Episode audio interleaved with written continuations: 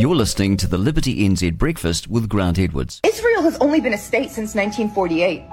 Palestine is thousands of years old. Sorry, Mia, you are wrong. Israel is three thousand years old, seventy-five years young. And this is not coming from a Jew, but from a proud Muslim. The prophets of God whom I believe in were Israelites. A significant number of these prophets disseminated their teachings in the land of Canaan, a land which Joshua bin Nun later renamed Israel. And then King David proclaimed Jerusalem as the nation's capital. Yes, Mia, it wasn't Donald J. Trump, it was King David. Even Jesus of Nazareth, Mia, called the land Israel in the Gospel of Matthew. The Roman Emperor Hadrian expelled Jews from Israel, erasing the name Judea. He supplanted it with the Roman Latin term Syria Palestina, which evolved into Palestine. Similarly, the city of Shechem was changed to Neapolis or Nablus, which means in Roman Latin, new city or new place. The Jewish people, dear Mia, are not... Money destroys families sometimes when there's too much of it. When a family member comes to me and says, look, uh, I need money.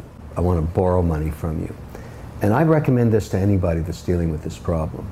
I say to them, I don't want to lend you any money. I'm going to give you money, and I never want it returned, but our contract between each other now is you never ask again. When people asked my dad, he grew up during the Depression, yeah. They would ask him what that was like, and his answer was always so disappointing to people that wanted a good Depression story. He'd say, well, you know, we didn't have any money, but hell, nobody had any money, and we just ate from the garden, and, you know, we had a cow and this, and you just didn't buy anything because you yeah. didn't have any money. And yeah. people are kind of like, that's the best you got, you know? Yeah. But it was just... that struggle was kind of universal.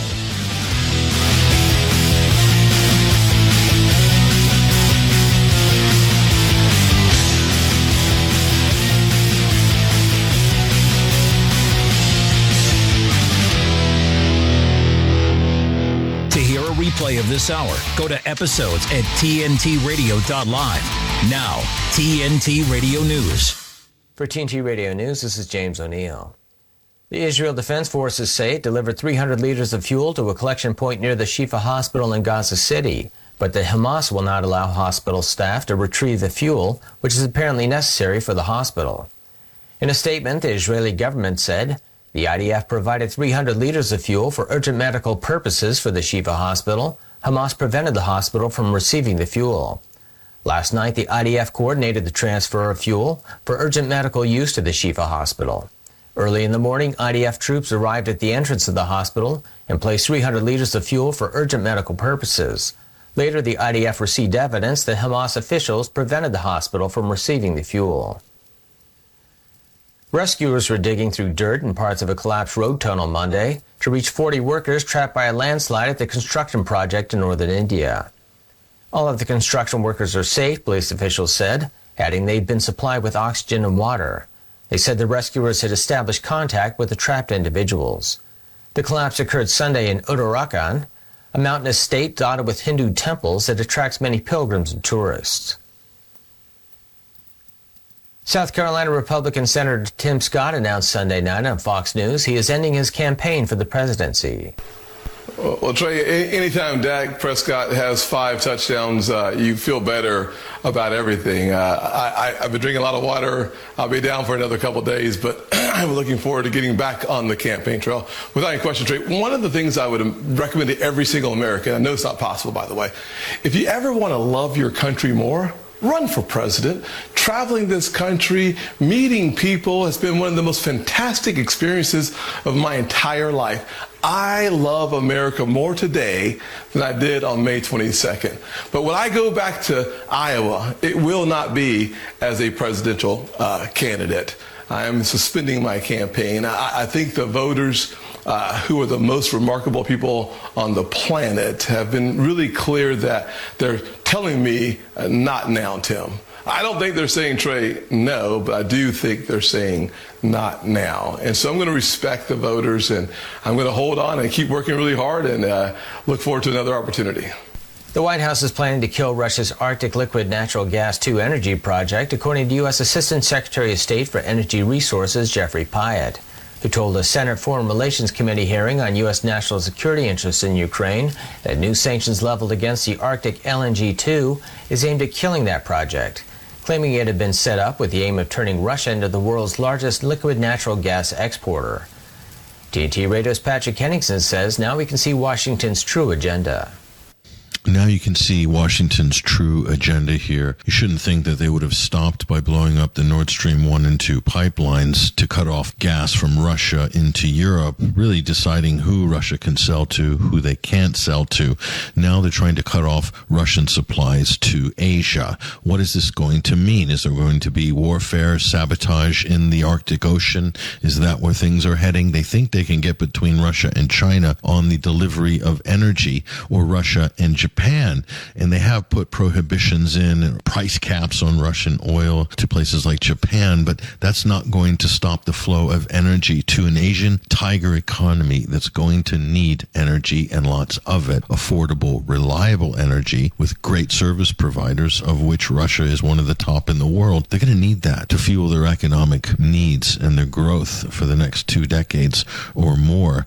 And where is the West going? To green energy, wind and solar. That's not going to cut it. So you can see the divergent agendas here. For T N T Radio, this is Patrick Henningsen. Thank you, Patrick. Well, it is complicated, isn't it? Goodness gracious, it certainly is. It's uh, it's not easy. I don't know. There's something. There's some things I like about Putin. Uh, who's the guy in um, what's his name now?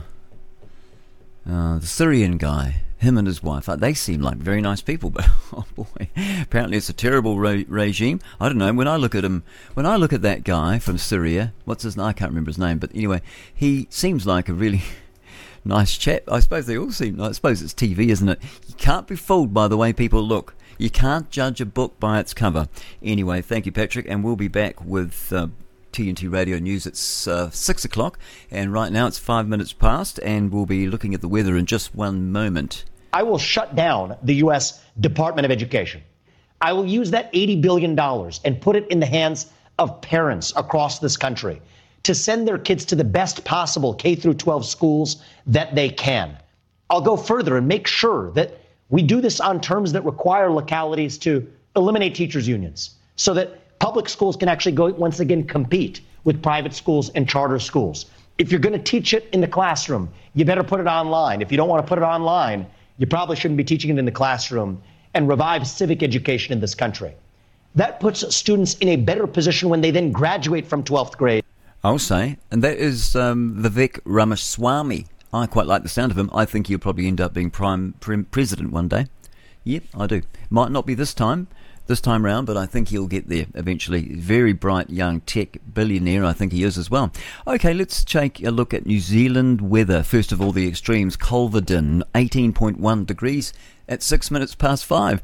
Waiuru is um, zero point seven degrees, so it's quite cold there, isn't it? But it always is, and that's where the tent cities are going to be set up, and we're going to have uh, chain gangs. I'll be running that. Chain gangs when uh, N Z law gets in in two thousand twenty-six. twenty-six? Yes, three, four, five, six. Yes, three more years to go. Windiest place in the country is, guess where? Windy Wellington. Wellington City, forty-four kilometres per hour. And the wettest place is down south, just like they said, two point two millimetres of rain. Let's move away from Met Service now and go over to weatherwatch dot co dot n z. And they're telling us that there is a northwesterly flow that lies over the country today. With a series of fronts moving north, conditions are wetter in the west and will become even wetter. Uh, it's going to be drier in the east, rain in the south from late afternoon. For Northland, Auckland, Waikato and Bay of Plenty, mostly sunny with some high cloud. Showers move into uh, Waikato late afternoon and further north late evening or overnight. Northwesterlies change to westerly overnight. Highs today of twenty to twenty-two degrees. Western North Island, including the central part of the North Island, showers turn to rain in the morning, heavy for Taranaki, clearing away late afternoon. Strong northerly change to west and northwest around midday. sixteen to twenty is your high today. For the eastern North Island, sun developing with high cloud, spits of rain spread onto the Wairarapa around midday and then further north late afternoon and evening, where you've got northwesterlies. nineteen to twenty-five is your expected highs today. Wellington, spits turn to rain in the morning, clearing in the afternoon as strong to gale northerlies change uh, to northwest. Highs are going to be seventeen to eighteen today. Marlborough and Nelson in the South Island of New Zealand, rain clearing in the afternoon with sun breaking through as strong northerlies change to westerly. And then you've got a temperature range between twenty and twenty-four degrees. Canterbury, early uh, cloud, it clears then mostly sunny. Winds from this northwest, tending southerly in the morning, south of Banks Peninsula about the coast, and then easterly in the afternoon. Later in the evening and overnight southerlies, and they freshen with some cloud, twenty-two to twenty-four today. For the west coast, morning heavy rain for Buller, eases to showers, and then sun breaks through in the afternoon. Further south, showers ease with sunny spells developing. Fiordland sees a new round of heavy rain moving into the towards late afternoon, and you've got westerly winds, fourteen to seventeen today. Oh, and finally, uh, Southland and Otago, a mix of sun and cloud for Southland. Otago's mostly sunny. From late afternoon for Southland into the evening for Otago, rain moves through, possibly heavy, as gusty northwesterlies change to westerly, and the rain eases overnight. seventeen to twenty-two degrees for you. We'll be back with some uh, some more uh, some news for the day. See what's going on with news. It's coming up to nine minutes past five. I believe the natural order of the world is God, men, and women. And when we try to confuse women and say we're equal to men and that we have an ability, like that we should be able to control men, that's when evil I mean, I happens. I don't think there's equality no, with no, men and women right, at all. Right, right, right. But, but, but, no, but I think I think we're supposed to, yeah. to I think we're supposed to submit to men's authority. And I think when we don't, that's when evil happens. And so typically when when there's a dysfunction in the family, it's because the woman was trying to impose her will on the man. Ooh, that's Pearl. Oh, gosh, you know, she's... Oh, boy, not everyone would agree with that, Pearl. No wonder that YouTube, you probably... They're, they're probably... People are putting, putting pressure on YouTube, I would think, to get rid of you. Because she was telling, telling her listeners last week, or viewers... Uh, last week that um, they were trying to get rid of her. That's what she felt anyway. So I'm not surprised saying things like that. Anyway, um, now, before we go to the full news, let's have a look and see what happened on this day in history. Uh, on the fourteenth of November, it is today, back in nineteen seventy-three, D P P legislation was enacted. Uh, passage of the Social Security Amendment Act by the Norm Kirk's Labour government introduced a domestic purposes benefit known as the D P B. That came into New Zealand's social welfare system. The creation of the new benefit was one of the recommendations of the Royal Commission of Social Security, which reported back in nineteen seventy-two.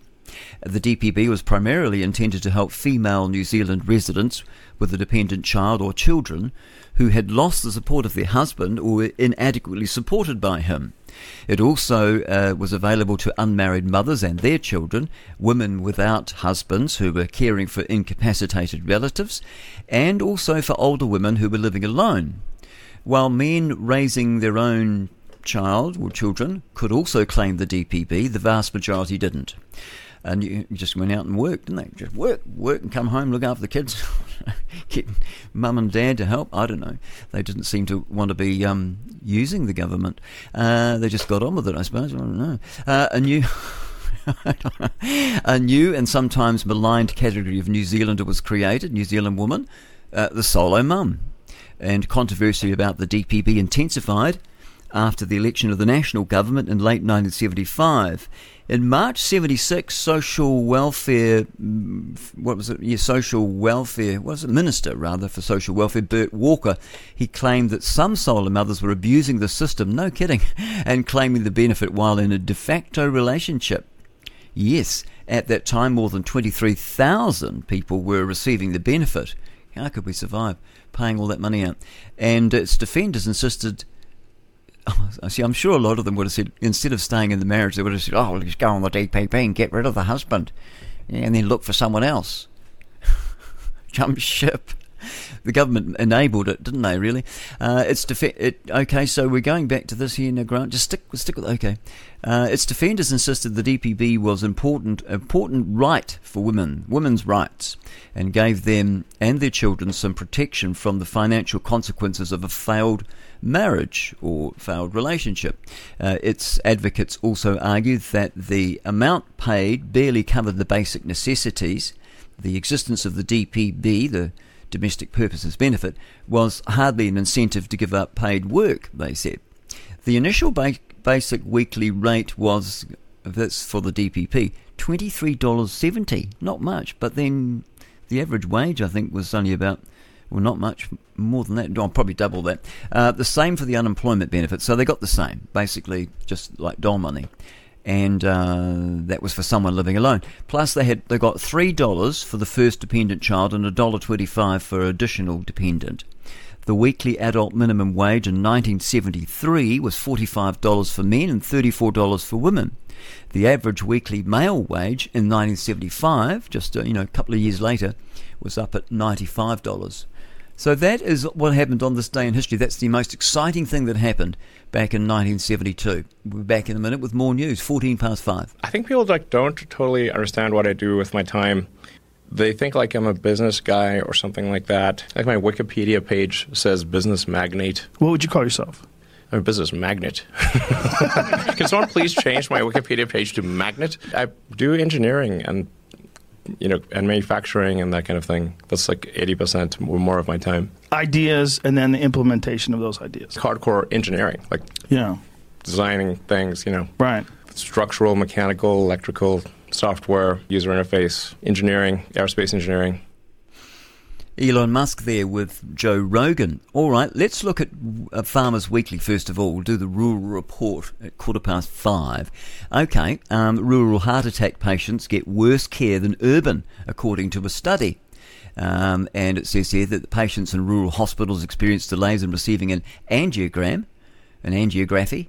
Uh, according to a national study, twenty-six thousand cases were found. Doctor Rory Miller is of the Department of General Practice and Rural Health, says patients at rural or urban inter- interventional hospitals experience delays in receiving an angiography.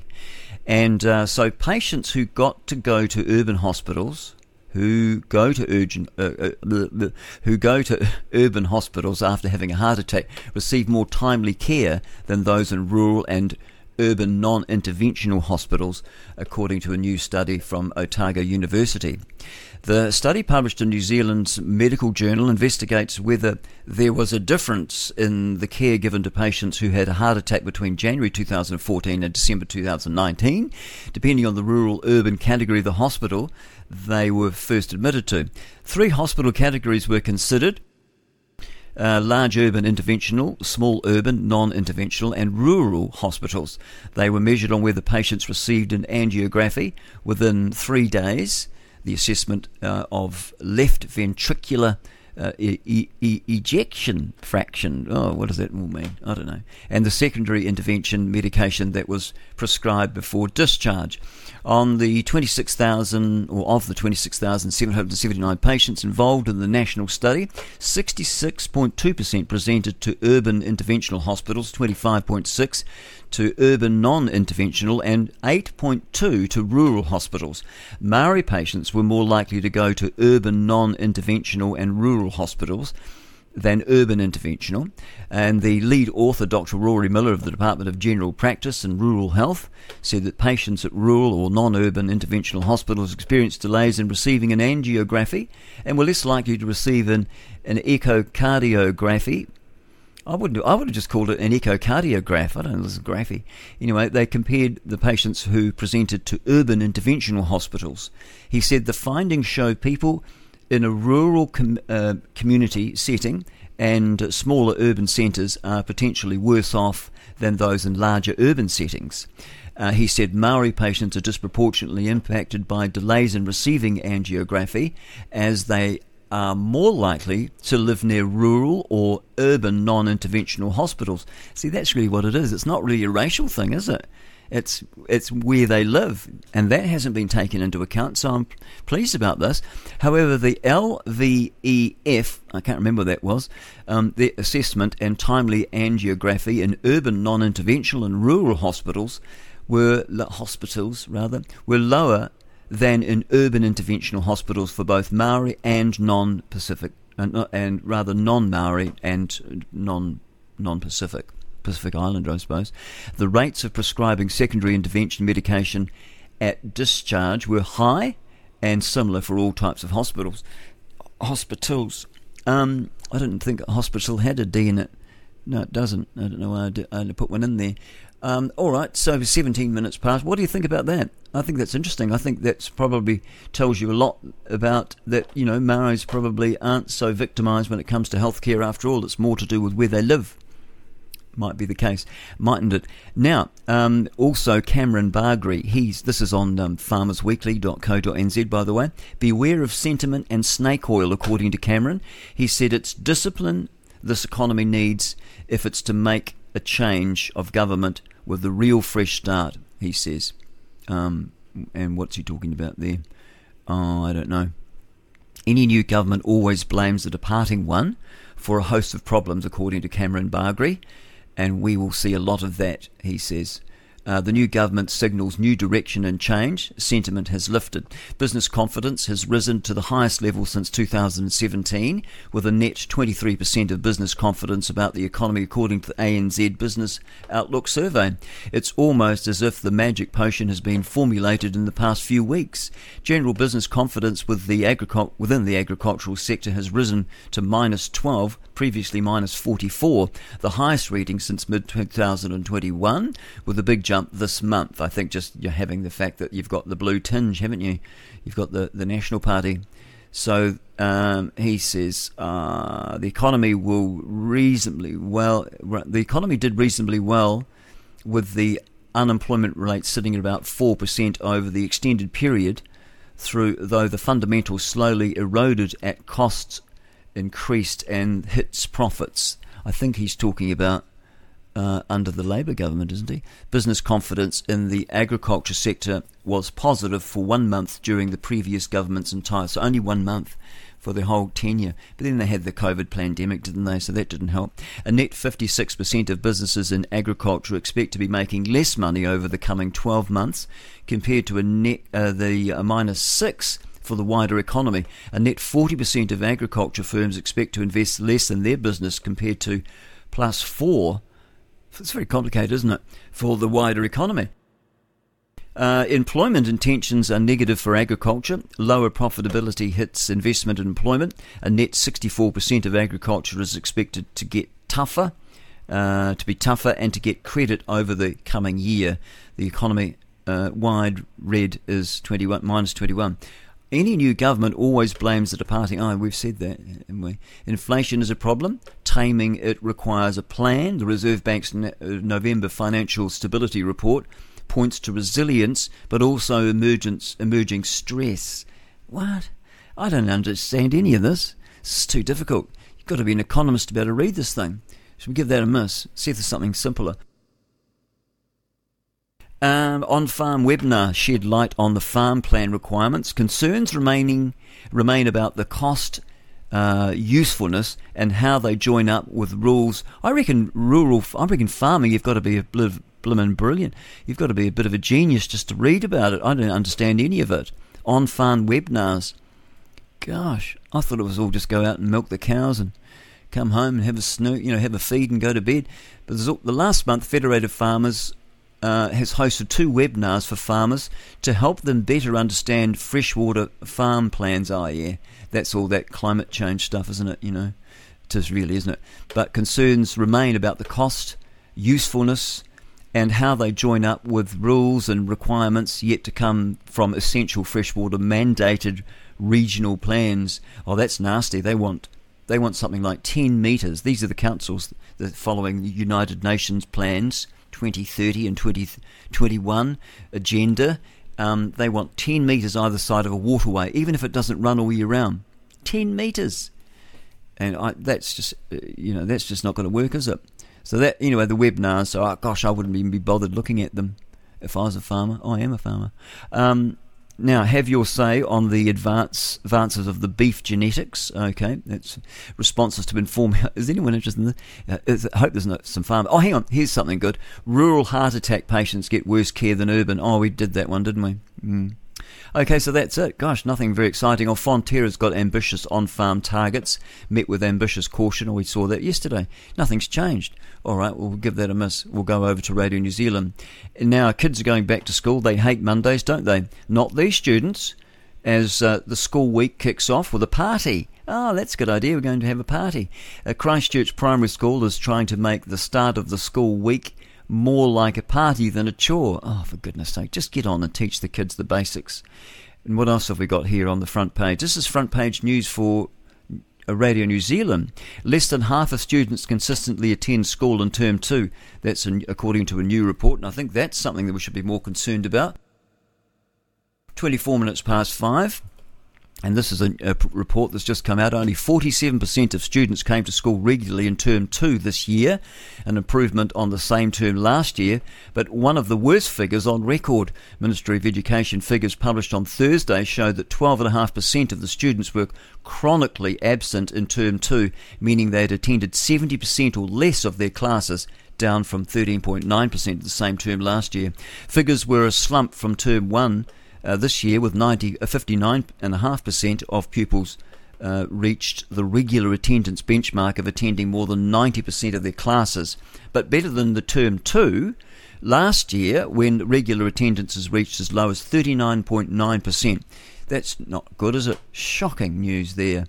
Uh, unbelievably bad. What else have we got on the front page? Uh, life less ordinary. Kiwi couple offer a Costa Rican tourism dream, okay. And electrician's failure to carry out simple task linked to the death of a builder. That was in Nelson. Nelson electrician Stephen Burton's failure to carry out simple tasks linked to the death of builder Craig Johnston. Uh, a judge has found it incomprehensible that a man lost his life after an electrician failed to carry out simple tasks. A, a task to remove a wall switch to check the wiring. The decision released on Monday. Stephen Steve Graham Burton, he's the electrician, he's been convicted on the charge relating to to uh, to work that he did on a central Nelson property back in February twenty twenty. That would be just before the lockdowns, wouldn't it? Yeah, lockdowns, what, that beginning of April, weren't they? Somewhere around there. I remember I had to rush off and deliver a tiny house trailer before in the middle of the night. And the next day, we're all in lockdown. Crazy, really, isn't it? Much-loved dad and partner Craig Johnson died after an electric electrical shock. Uh, he got electrocuted. When people say, oh, I got he was electrocuted, that means you're dead, like, you know, dead. Uh, it doesn't mean you just got a shock. Anyway, so he died. Judge David Ruth said that while there were complexities involved in Burton's task of installing the new range hood and fan, if he'd carried out a very simple act of removing the wall switch to check uh, check the wiring, Johnson's death might have been avoided. It seems that the phase wire, because I looked at this earlier on this morning, seems that the phase wire was connected to the earth, which is connected to the range hood, and he picked the thing up, and, and that was the end of him. Poor chap. Um, I'll just get to the bottom of this one.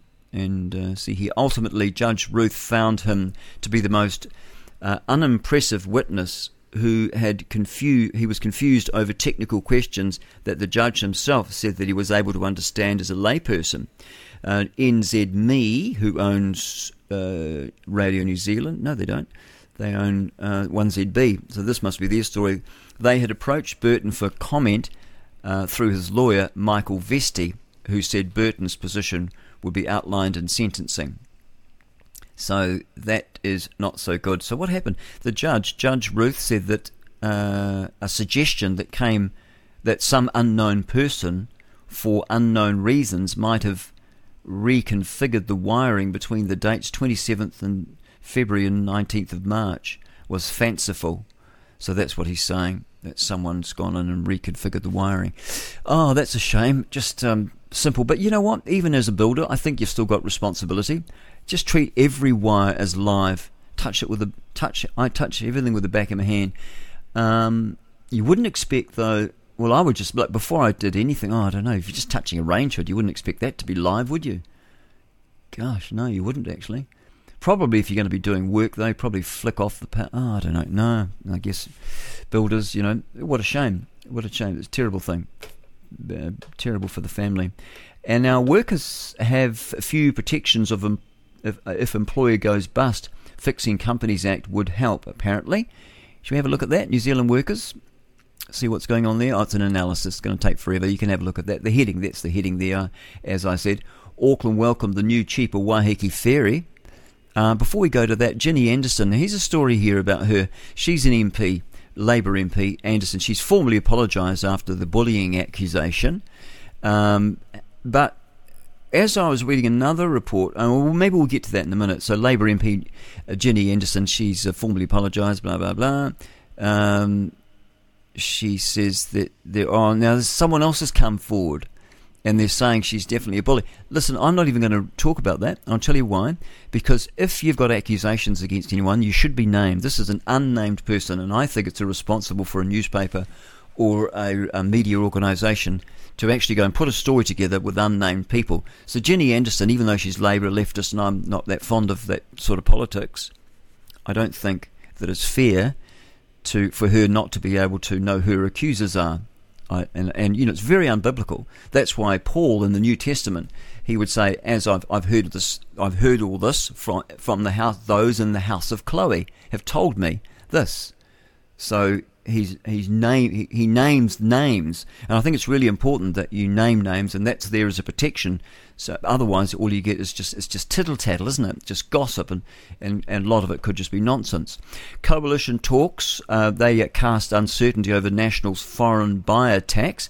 A top economist said that as negotiations drag on, National may have to consider phasing out its planned tax changes, or possibly announce cheaper cuts in spending. U K Prime Minister Sunak, Rishi Sunak, brings back David Cameron as he sacks his interior minister. Britain's Prime Minister has brought back his party f- former leader David Cameron as foreign minister after sacking his interior minister following comments that she made on police handling of the pro-Palestinian, the pro-Arab Muslim terrorist march. That's what it is. Now, Aucklanders, they welcome the new ferry. Fantastic. Aucklanders are, are hopping to and from Waiheke Island, are celebrating the new competitor, offering trips on the route, with the Island Direct uh, setting sail for the first time yesterday, Monday. It's a fifty-seater vessel, and it's scheduled to complete eighteen crossings between Auckland C B D and Waiheke most days. I hope they've got a spare one. What happens if it breaks down? Surely they've got more than one. That would be, otherwise you wouldn't be able to rely on it, would you? Because often, you know, you've got to send them in for checks and stuff and whatever. So I'm sure they've got more than one.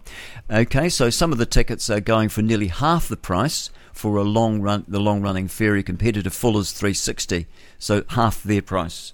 Now, uh, the owner, David Todd, he's thrilled that the, the day's finally arrived. And it says down here that until now, Fuller's three sixty have been the only ferry service going between Auckland City and Waiheke Island.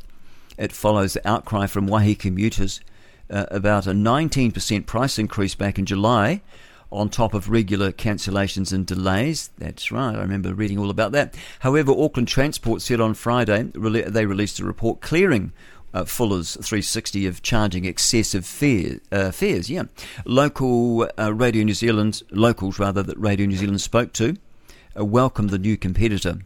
Uh, they're all overjoyed. And uh, another said that the oh, hang on, we've got to get down the bottom there. Island Direct will provide eighteen crossings. So we did, we said all that. They repeat themselves. Uh, the company is promising cheaper fares with a pre-booked return trip to Waiheke going for fifty bucks, and a one-way ticket for twenty-seven fifty. Uh, it says here five dollars and two dollars less than Fuller's respectively. It doesn't sound a lot, does it? Fuller's charge ninety-five dollars for a pre-book of a specific sailing, so you've got that's just a one-off fee. Island Direct does not charge an extra pre-book fee. Uh, it doesn't sound like it's that much cheaper, does it? Oh, I don't think so. Not really. Um. So there we are. Fuller's three sixty. They've previously told Checkpoint, which is the Radio New Zealand program, I think it's in the afternoon, uh, that it welcomed the new competitor. Well, you'd have to say that, wouldn't you? Uh, he said there was enough demand, or whoever it was said there's enough demand for both operators there. In Auckland, okay, I'll be back in a minute. Just have a breather. I'll just have a breather. twenty-nine to six. This is not an ordinary medicine. This is not part of the medical armamentarium. It's a, a secretive formulation under military secret contract. And what's more, the F D A sought to keep secret for seventy-five years. A judge overruled them. The F D A is supposed to be our gatekeeper. Instead, it's protecting the pharmaceutical industry. That is uh, Holocaust. Um, I was going to say Holocaust denier. No, she certainly isn't. Uh, she is a Holocaust survivor. Now, uh, Vera Sharav. Now, well, let's carry on with some the nautical theme, shall we? Damage to the hulls of two vessels during the past week. Or the headline for this is the troubled Cook Strait ferries. Now, uh, the latest in a series of disruptions, delays and cancellations to Cook Strait ferries this year. Kiwi Rail, which owns the Inter-Island Ferry Service, said that the Kai Arahi was damaged on Sunday when it came into contact with the fender on the wharf, leaving a metre-long hole in the hull. Bluebridge also reported a hole in the side of the hull on, uh, on, on Wednesday after it hit the wharf in Wellington. I suppose it's all that windy weather. Be a bit tricky. They might need some better, need a bit of a tune-up with the driving the things. Bit of practice. Go out in the harbour and manoeuvre it round some buoys or something. This year, Inter-Island, that's what I did with my son. I got him driving a forty-foot yacht. He was only twelve, and I just we just went out and I got him to reverse and you know use the prop walk, which is the the way the propeller spins.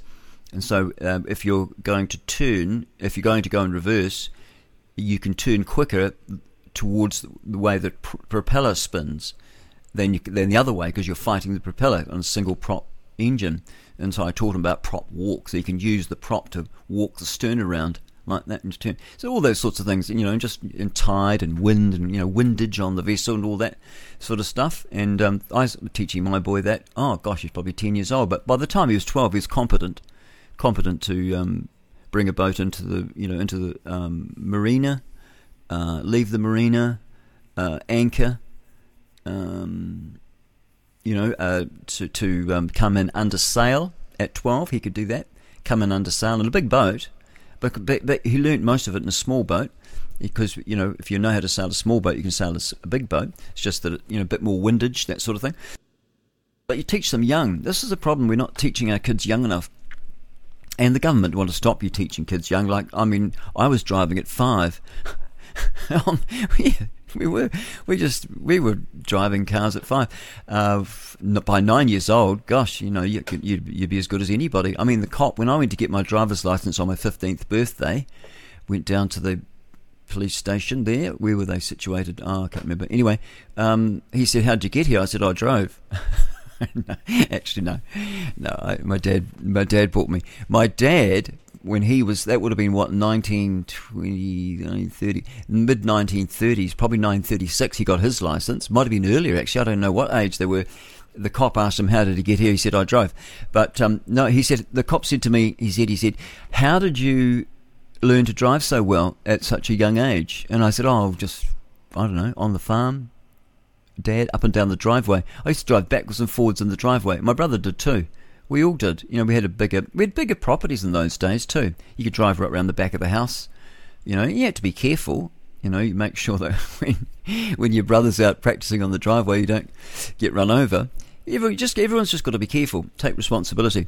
Anyway, so this is what needs to happen. I think these, if they're smashing into fer, you know ferries and stuff, because I mean, my father-in-law, he used to bring a massive ferry into um, Southampton. I think it was. He did the cross-channel ferries, and they and they didn't have. They didn't have, um, what do you call it, tugs pushing you in and manoeuvring you around. They had to do it themselves, and they got very good at it. So I think possibly the um, the people that are driving these um, Blue Bridge and uh, New Zealand Cook Strait ferries, or whatever they call themselves, uh, New Zealand Rail, they need to um, practice a bit more out in, you know, away from the wharf. And so that if you're going to hit something, it's not going to hurt too much. Anyway, I didn't know this, that Blue Bridge is now not owned by, it started by a farmer, actually, a sheep farmer. And he got a bit annoyed with the cost of moving stock across the Cook Strait. So he started Blue Bridge, and now apparently it's managed by Strait New Zealand, and that's owned by a New York-based investment fund, Morgan Stanley. I didn't know that. Anyway, they've faced recurring mechanical uh, challenges as well. Many sailings have been cancelled, and passengers reported difficulty getting alternative bookings. Uh, during one, oh, what's happened here? Uh, during one, hang on, just it's just gone down to a funny size, so we'll bring it back up. During one January sailing, uh, the Inter-Islander Kaitaki ferry lost all power from its engines in rough conditions, and it Oh, every time I move the mouse, it reduces the size of the... Let me just um, let me just go to a break and I'll find out what the heck is going on there. It's um, twenty-seven minutes to six. Now, I don't know if New Zealanders know, but your child can go to school as Samantha, spend all day as Sam, and come home and be Samantha again, and the parents do not have to be told. They've been transed and they've been put on the puberty blockers. Those kids will not. They're, they're rendered sterile. Northland D H B is harvesting sperm of the people they're putting on puberty blockers. Goodness. Northland D H B is sending out binders to young girls under the plastic surgery budget. Northland Trust gave the Rainbow Hub in Waikato eight hundred thousand dollars. And then we just had a cyclone, all that, all the weather bombs and Cyclone Gabriel. Not a pronoun was lost in that, you know. I uh, wish that had gotten washed away. I think that was on Reality Check Radio, that one. Uh, gosh, uh, gosh, a good, terrible, isn't it? Okay, we get, let's get back to the story. I think I've figured it out. Uh, during first of January sailing, the inter-islander Kaitaki ferry lost all power from its engines in rough conditions and drifted dangerously close to red rocks on Wellington's south coast, with more than eight hundred passengers and eighty crew on board. After about four hours without power, the tugboat accompanied it into Wellington, and uh, multiple investigations were launched. Uh, and the disruptions could be ongoing as some vessels in the Inter-Islander fleet are reaching the end of their expected thirty-year lifespan, uh, and the first of their new replacement ferries aren't expected until the end of twenty twenty-five, so that's a fair way away. Radio New Zealand has put together a timeline of the breakdowns of the Cook Strait ferries this year, and I certainly ain't going to be reading all that, so you can go over and have a look at it. It's the, um, the timeline, Troubled Cook Strait Ferries, that's the heading there at R N Z dot co dot N Z. I'll be back in just a moment and we'll have a look at uh, News Hub and see what they're doing. We were just talking. You don't know what M G T O W is. No, I thought it was a person. Um, no. I have a kind of idea, but I'm really not sure. What do you think it is? I think it's to do with, like, red pill. I think I briefly read somewhere it's like a movement of men who are... I don't know if it's got anything to do with, like, passport bros. No. That's about the extent of my knowledge. So it's men going their own way. Men going their own so way. So either... Okay. There's different levels. Some are walking away from marriage altogether. They basically looked at the institution and the way society's set up and say, we are discriminated against. We cannot interact with a woman without there being a legal consequence. Goodness, we're over at newshub dot co dot N Z here, and Labour, new allegations against Anderson. That's Jenny Anderson. Whistleblower says the Labour M P, definitely a bully, made manipulative comments and body shaming. Uh, well, I, I'm, I reject that uh, simply because the whistleblower is not named. And they need to be named. It's just a rubbish story. Shouldn't even be on the front page. And um, my, I'm actually, I, my support is with Jenny Anderson, the Labour M P, on this one, because she's already she's already apologised uh, for um, apparently bullying. And bullying, what does that mean? I mean, gosh, the leftists. I mean, gosh, it wouldn't take much to upset them, does it? I'd be I'd be a big bully, I, I reckon. People would be calling me a bully. It's just nonsense. The, the terms have flashed around. You know, it's just ridiculous. And they use the word violence, you know, just from talking to someone, you're violent. You know, it's just nuts. Anyway, outstanding issues. This is election twenty-three still, still going. Still haven't got a government. Uh, outstanding issues. Luxon on the verge of failing to form a government before the APEC deadline. Now, the APEC started on Sunday, yesterday. No, Monday was yesterday. We're on Tuesday now. Oh, he's not going to make it. That started Sunday and it ends uh, on Friday, so he probably won't be getting there. I think it's more important you stay and put a government together and go after APEC. In crime, Customs seized nearly two kilograms of meth from a nineteen-year-old's luggage at Auckland Airport. A boy from Dublin, I think. He's from Ireland. Is he Irish? Yes, he's Irish. Customs seized the, almost two. Two kilograms of methamphetamine when the man touched down. He's just a boy, really, isn't he? He's not really, almost, he's not really a man. nineteen-year-old Irish, uh, I suppose he is. I suppose the average age of a Vietnam vet was nineteen, wasn't it? So I suppose he is a man. Um, the Irish national is charged with importing a Class A drug and in possession of a Class A controlled drug for supply. Upon his arrival at New, in New Zealand, the man was questioned and his baggage was searched by customs officers. They found one point nine kilograms of methamphetamine in the lining of five, card, five cardboard boxes.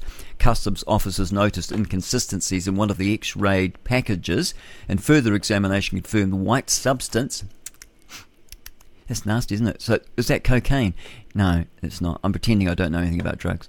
So I, I don't know anything about methamphetamine. It just sounds really bad to me. Like, I mean, any drugs sound really bad to me. Even marijuana, even marijuana sounds like, you know, dangerous to me. I wouldn't trust myself with anything like that. Too scared. My parents warned me. We we were warned so much about drugs, we never went near it. Oh, except for I did have a little bit of pot, but I didn't inhale. Okay, so um, so this is Paul Williams. He's the customs manager at Auckland Airport. He said that it's essential. He estimated that the that the seizure rather, um, he, oh gosh, I've just about had a seizure. Um, the seizure could have created ninety-five and a half thousand individual doses, and had a street value of six hundred sixty-nine thousand Pacific pesos, and not if not discovered, it, it could have caused two million dollars in social harm. I don't know how they figure that one out. That's sort of like pick a number and multiply it. Um, and it says here on October twenty-eighth, customs have uh, they intercepted twenty-eight and twenty-eight point eight. Or sorry, rather twenty-five point eight kilograms of methamphetamine valued at nine million Pacific pesos. That's nine million dollars from a thirty-six-year-old Canadian national. And so he'll be rotting in Mount Eden jail at the moment, won't he? So there we are. Do not bring drugs into our country. We do not want it. No, we've got enough problems with our own people here making drugs. Now, um, United Kingdom. This woman is very upset. She's a twenty-one-year-old. She's been slammed after buying her first home mortgage-free. She's one of those TikTok um, influencers, and she's got an empty bottle of champagne there pretending that it's full, celebrating. Uh, she's a young British woman, and she's been slammed for negativity, negatively, neg- with negativity, I should say, after buying her first home mortgage-free. twenty-one-year-old TikTok influencer has been blasted with negative comments. People were saying that I was bragging, showing off, said her name is Katie Lee. Katie Lee Bailey, that's what she told Fox News. She said, the hate just got worse and worse and worse to the point where I felt guilty for doing such a, a big accomplishment with my life. Well, I just probably might be a good idea not to. And she did it all on TikTok and Facebook, you know, social media. She's made all this money. So probably wouldn't be a good idea to brag. But good on her. And you know what I'd be asking? I mean, they all said, oh, you know, we can't even afford a pound of butter. Um, I would be asking, how did you do it? You know, what's your secrets? And you know, what I've found is in life, and other people have found this, people that I rub shoulders with, that people that have, have done well in life, they're happy to tell you if you ask them, so what is it? What? How did you do this? Tell me what you did. They're actually happy to talk about themselves and how they got there. And so why don't you just ask them? Ask, how did you do it? Because there are some tricks to the trade, aren't there? Yes, there are. It's quarter to six, and we'll have T N T Radio News at six. Now, we're here with the United Kingdom, and we've already read this about the U K Prime Minister, Sunak. He sacks the top minister for criticising police handling of the pro-Palestinian march, and he's brought in David Cameron, I think, hasn't he? David Cameron? Would it be him? Did I say David Cameron before? Um, surely... He wouldn't bring in him, would he? Oh, he did. He's brought in Cameron. Uh, is it David Cameron? Yes, it is. He's brought in... Sunak started to reshuffle his ministerial team. Former Prime Minister David Cameron was seen walking into Downing Street, uh, sparking speculation that he would return to government. I say, we're not too sure yet. So, um, but I, I think that's what's happened. Now, more on the Roman Catholic Church here in religion. Um... Oh boy, if you ever read the Alberto comics, if you go over to chick dot com, that's C H I C K, it's um, like chicken, but chick dot com, there's some comics in there, and one of them's called the Alberto series. Very, very good. It's a Spanish Jesuit priest who spoke to um, the cartoonist uh, Jack Chick in California, and uh, he and this Spanish Jesuit, former Spanish Jesuit, became a Christian, a Bible-believing Christian, and so he told his story. And he used to, I think he, there was one of them where he was involved in a seance, and he's pretty scary actually, not a seance, a um, an exorcism. So this Roman Catholic order, more allegations of the unauthorised exorcisms concerned for child well-being emerges. Christchurch Catholic Chapel conduct these ones. Uh, one man told News Hub, Uh, that he had two exorcisms without permission from the bishop. So it just goes on. It's just Roman Catholic mumbo-jumbo, really just nonsense with Father Michael, Mary, and... listen to the names. It's interesting, isn't it? Roman Catholics always... at Michael, Mary, and Mother Mother Mary, and, you know, Peter, Saint Peter, Michael, Mary, denies that telling... He he said... Anyway, the basically the gist of it is they're doing these exorcisms. Now, you know what an exorcism is, don't you? It's when you... apparently you cast devils out of someone. And um, it, it happened in the Bible... Um, but I'm I'm very dubious about it going on in this dispensation. Actually, uh, I think it was more those sorts of signs. I believe were signs for the un, for the for the Jews. Actually, unbelieving Jews. Um, the Jew require the Bible says the Jew requires a sign, and the um, the Greeks seeks knowledge. So I don't I don't really think that.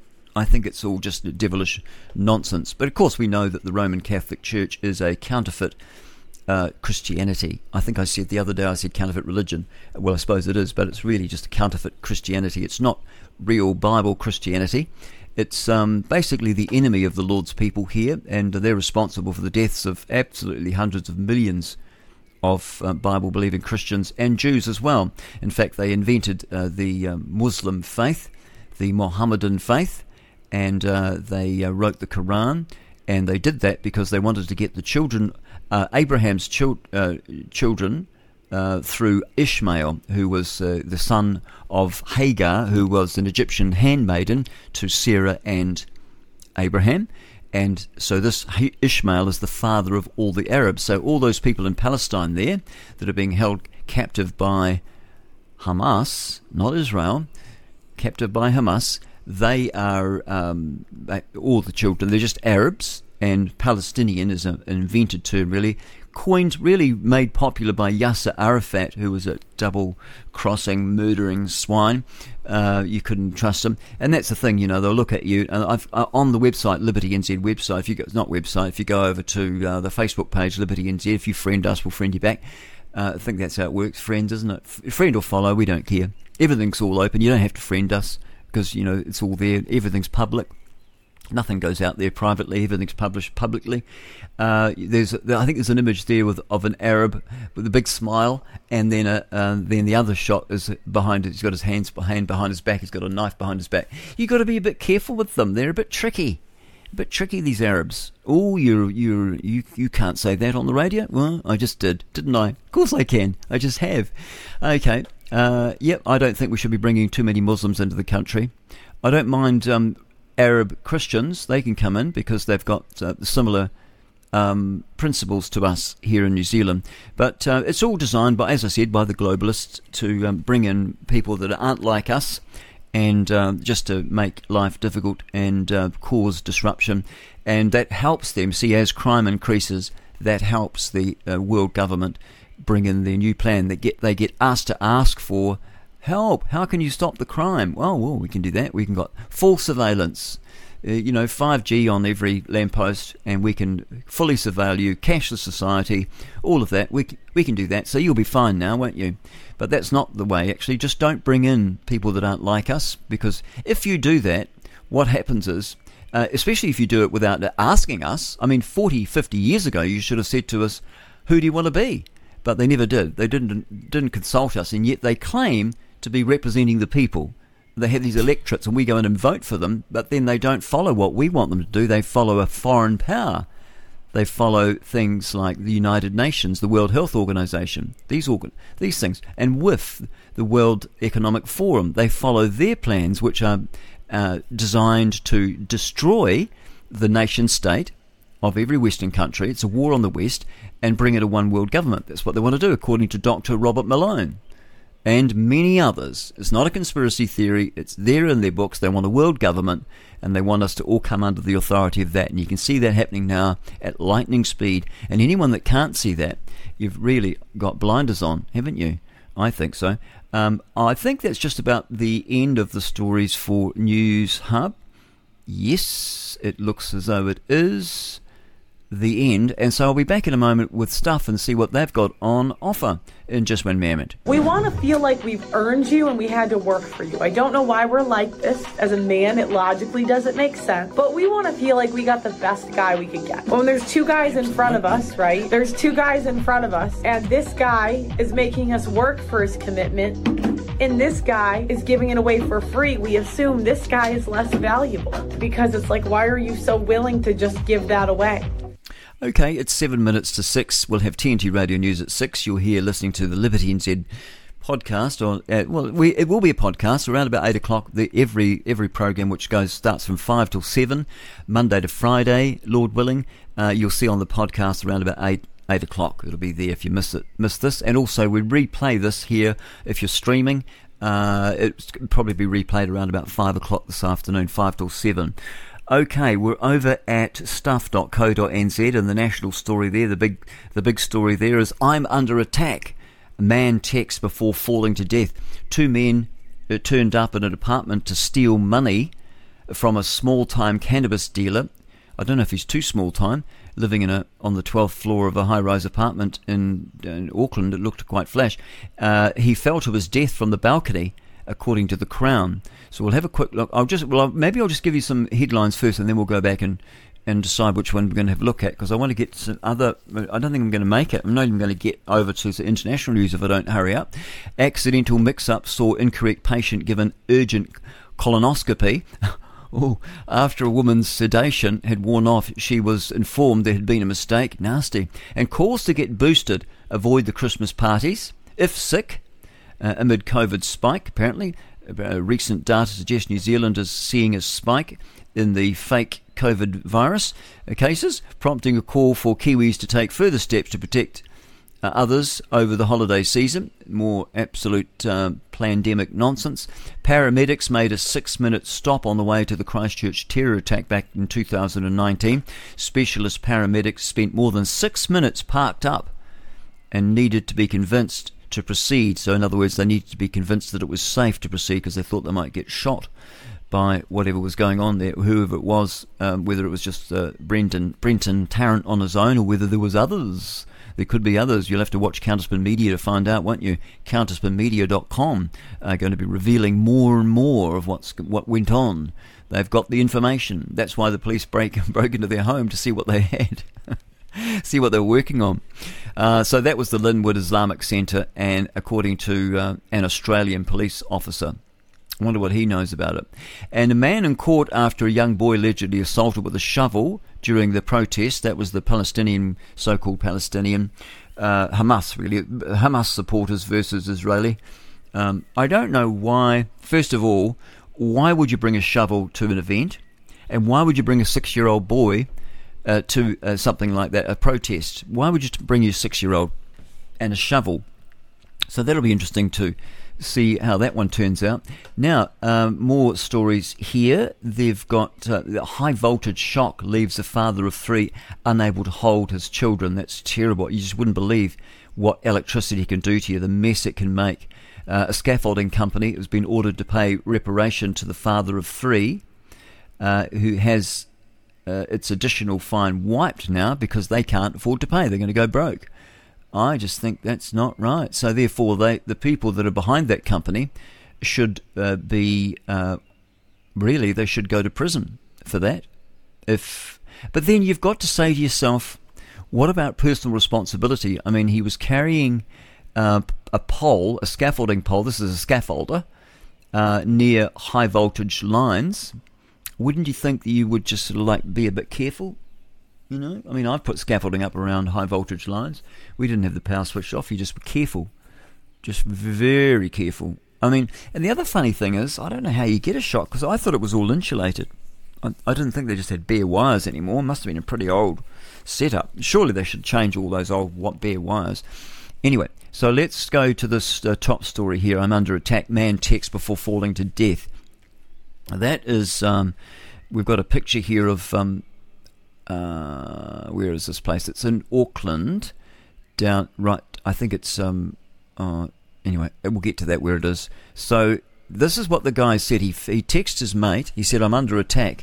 Those were the last words of a small-time cannabis dealer sent to a friend before he fell to his death from the twelfth floor of the balcony, the Crown have been told in the jury uh, yesterday as well. Uh, the um, Amigo, Amigo uh, Jacobi, Sinclair Berry, interesting name, and Lance Nielsen, they just look like a couple of marriages to me, uh, jointly charged with causing Joseph Tahana, uh, by threats of fear and violence, to end in an act of causing his death and thereby committing manslaughter. Gosh, sorry about that. I don't, that didn't make any sense. Maybe I read it wrong. Anyway, we'll press on. They are also charged with burglary. Now, the duo have pleaded not guilty to the charges on, on the, the uh, trial, which is at the High Court at the moment.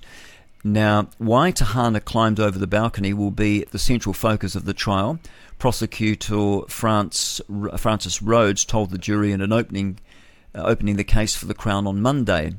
He he was he feared of violence from the defendant when he climbed over, or the defendants rather, when he climbed over the balcony. That's why he went over there. They were coming in to get him, and they look pretty tough. Got the tats all around. They look like, you know, I wouldn't want them coming in. And they came at an early hour of the morning. What were they doing in the early hours of the morning, coming into your apartment building, coming in to get him? Now the Crown case is for the purposes of the defendant's visit to Tahana. Yeah, why did they visit in the early hours of the morning? On February the nineteenth, two thousand twenty-two, it was there that the Crown says they were there to steal money from him. Tahana sold small amounts of cannabis to support himself and his child, Rhodes said. Uh, Sinclair Berry and Nelson, these are the defendants, they were at an apartment in Epsom. They didn't know Tahana and didn't know uh, know him then, said Rhodes. The pair contacted two others the night... Uh, hang on, have I gone and ducked down to the bottom of this thing? Uh, what does it say here? The pair contacted two others that night over text messages while making their way to Tahana's Saint Paul's Street apartment. Quite a nice little area of town. And that was an apartment building. And it said that we can just get, we just get cash, not boh. What's that? Bohi. What's, they call it methamphetamine. This is what Sinclair Bear, there must be some some gang talk or something. Now, why would they go at thirteen minutes past two in the morning? They'll just, we'll just go round for a cup of tea and have a chat. Uh, seven minutes later, the pair was seen on C C T V footage outside Tahana's Saint Paul's Street apartment building. Access to the building is by swipe card, but Sinclair Berry managed to gain entry by a fire exit. So they came up there. The poor dude saw them come in. They broke into his place at twenty-seven minutes past two in the morning, uh, twenty rather at two twenty. And then they were seen exiting it just a few minutes later. So the guy jumps over the rail, over the balustrade, and uh, he starts sort of edging himself along, holding on with his hands and fingers, and then he ended up falling to his death. And it was pretty much caused, wasn't it, by these blimmin' guys breaking into his building. Uh, so just unreal, really. Mark Ryan... He is one of the, um, he is acting on behalf. I'd hate to be a lawyer having to act for people you know are guilty. I can just tell they're guilty, just look at them. What were they doing? What were they doing at two o'clock in the morning coming to your apartment? And the guy climbs over, obviously was frightened, so they're going to go away. Now, if they get off that, if they get home detention for that, I'll be, I'll be furious. It's not on. Okay, we've got news coming up now, right now. eleven fifty-eight p.m. in the Georgetown neighborhood of Washington, D C, Secret Service agents encountered possibly three individuals breaking a window on a parked and unoccupied government vehicle. During this encounter, a federal agent discharged a service weapon, and it's believed no one was struck. The offenders immediately fled the scene in a red vehicle, and a regional lookout was issued to supporting units. There was no threat to any protestees, and the incident is being investigated by the D C Metropolitan Police Department and the Secret Service. A three-year-old American orphan is among the hostages being held by the Palestinian Hamas terrorist group after their barbaric October seventh raid on Israel. The toddler's parents were slaughtered by the terror group during the massacre last month. This saw twelve hundred civilians killed and around two hundred people taken hostage, including at least nine U S nationals. The child's presence in Gaza amongst the hostages was revealed Sunday in a readout of a call between President Joe Biden and Amir Sheikh Tamim bin Hamad Al Thani of Qatar, released by the White House. In the exchange, the president condemned unequivocally the holding of hostages by Hamas, including many young children, one of whom is a three-year-old American citizen toddler. Both leaders said all hostages must be released without further delay. Nigel Farage criticized the new black poppy after King Charles donned one, invented in twenty ten to specifically honor black servicemen killed in the world wars. The black poppy below. I doubt many of the other media organisations will even pay attention to it. Perhaps some won't even notice it. But if they do, then the King has made an absolutely terrible mistake. Or more likely, far more likely, he's been told, wear that, because that'll show, you know, that you're sympathetic to all of the ethnic minorities and their families in the past who fought in the wars. Whoever advised the King to wear that black poppy should be sacked from Buckingham Palace and out of their job by tomorrow morning. It is a terrible thing to get the monarch to do. Belgian Deputy Prime Minister Petra de Suter has said that Israel should face repercussions for the massive civilian death toll from its anti-Hamas operation in Gaza. She proposed suspending Belgium's association agreement with Israel and banning the import of products from the Israeli-occupied Palestinian territories. She added that officials and military personnel found guilty of war crimes should be banned from traveling to the E U. T N T Radio's Patrick Henningsen warns her threats of repercussions could be the first of many. Now, this is one of the first times we've seen an official from a Western country or a major European country to even bring up a subject like this to threaten sanctions against Israel. So here you have the deputy P M of Belgium, and she's talking about trade restrictions, travel restrictions, and for good reason. Look at what's happening in Gaza right now. The Israeli government has been able to get away with what can only be described as a war crime, and not only that, a crime against humanity. The open bombing of civilian areas indiscriminately, using a powerful Western and U S-backed military to carry out what can only be described. According to the former director, he resigned recently from the U N High Commission on Human Rights, he called it a textbook case of genocide. And the Belgian deputy P M's now saying that we can't look away from this. Children are being slaughtered every day, and she could be the first of many. Now, if this happens, you might see some changes in the Israeli attitude when threatened with isolation from the rest of the Western world. For T N T Radio, this is Patrick Henningsen. Thank you, Patrick. Four minutes past six, and we'll have weather next. Now, is that clear? Have I've you ever, so have you, or now, New Zealand first? Now, look, here we go again. You practicing being an amateur Q C, and that's actually repugnant. If you want to know how to become a good interviewer, get the facts first and put them, not going on a fishing expedition. All right. And then, well, let's, let's focus, and, uh, let's focus more, answers, Winston. Winston, let's focus more on you being a good interviewee. Well, you be a good talkback host as well. Paul, I'm saying to you and your colleagues, put up or shut up, or better still, how about apologising? But do you see, Winston, that's what we're saying to you. Put up or You're shut not up. Entitled to know whether Mary Bloggs gave a fifty dollars donation and wanted it kept secret. Is fifty dollars right. the biggest donation your party's ever received? Well, of course not. Now, Paul, you can do better than that. You suggested today that that money comes from cake stalls. There's a lot of cakes. Oh, I just gave an example of some uh, group of women who have raised thirty-five thousand dollars. I know it might sound demeaning to some of the high-flying Chardonnay-drinking journalists, but that's what ordinary people do. So it hasn't all come from cake stalls? Well, of course not. I see, if you're going to be stupid, Paul, and carry on with the second question before you get over the first hurdle... Winston Peters, I thank you very much for joining us uh, this evening. That's, that's all he can do, isn't it? That is all that Winston Peters can do, and that's Paul Henry. Beautifully handled. Paul? Brilliant, brilliant, actually. Winston Peters, I thank you very much. But he just barks at you, doesn't he? Just argumentum ad hominem, you know. Can't he won't you, you can't corner the guy. He's just slippery as a I don't know. I won't say. I'll get myself into more trouble. All right, six minutes past six, and let's go to the weather. Well, the uh, extremes at the moment: Christchurch and the foothills. The highest recorded temperature right now at this time of the morning, eighteen point three. Wairu minus. Not minus, almost minus. It's uh, zero point five, so it's got a bit cooler there, zero point five degrees. And uh, the windiest place is still Wellington, so it must be difficult to bring those ferries in when it's blowing, but it's not that much, only fifty kilometres per hour, which is only about twenty knots, I think, isn't it? fifty, twenty, twenty knots, something like that. Probably gusting a bit more. Mount Cook's the wettest, but not as bad as it was yesterday. They had ten to fifteen down way down on the south Southland there, but Mount Cook's got one point four millimetres of rain, so it's as the... Um, as the bad weather moves up the coast. Let's move across to weatherwatch dot co dot n z and uh, let's check out what's happening there. Northwesterly fl- airflow, it lies over the country today with a series of fronts moving north. Conditions are wetter in the west and will become wet, uh, drier in the east. Uh, they, hang on, they're wetter in the west and will become wet. Don't know if I would write it like that.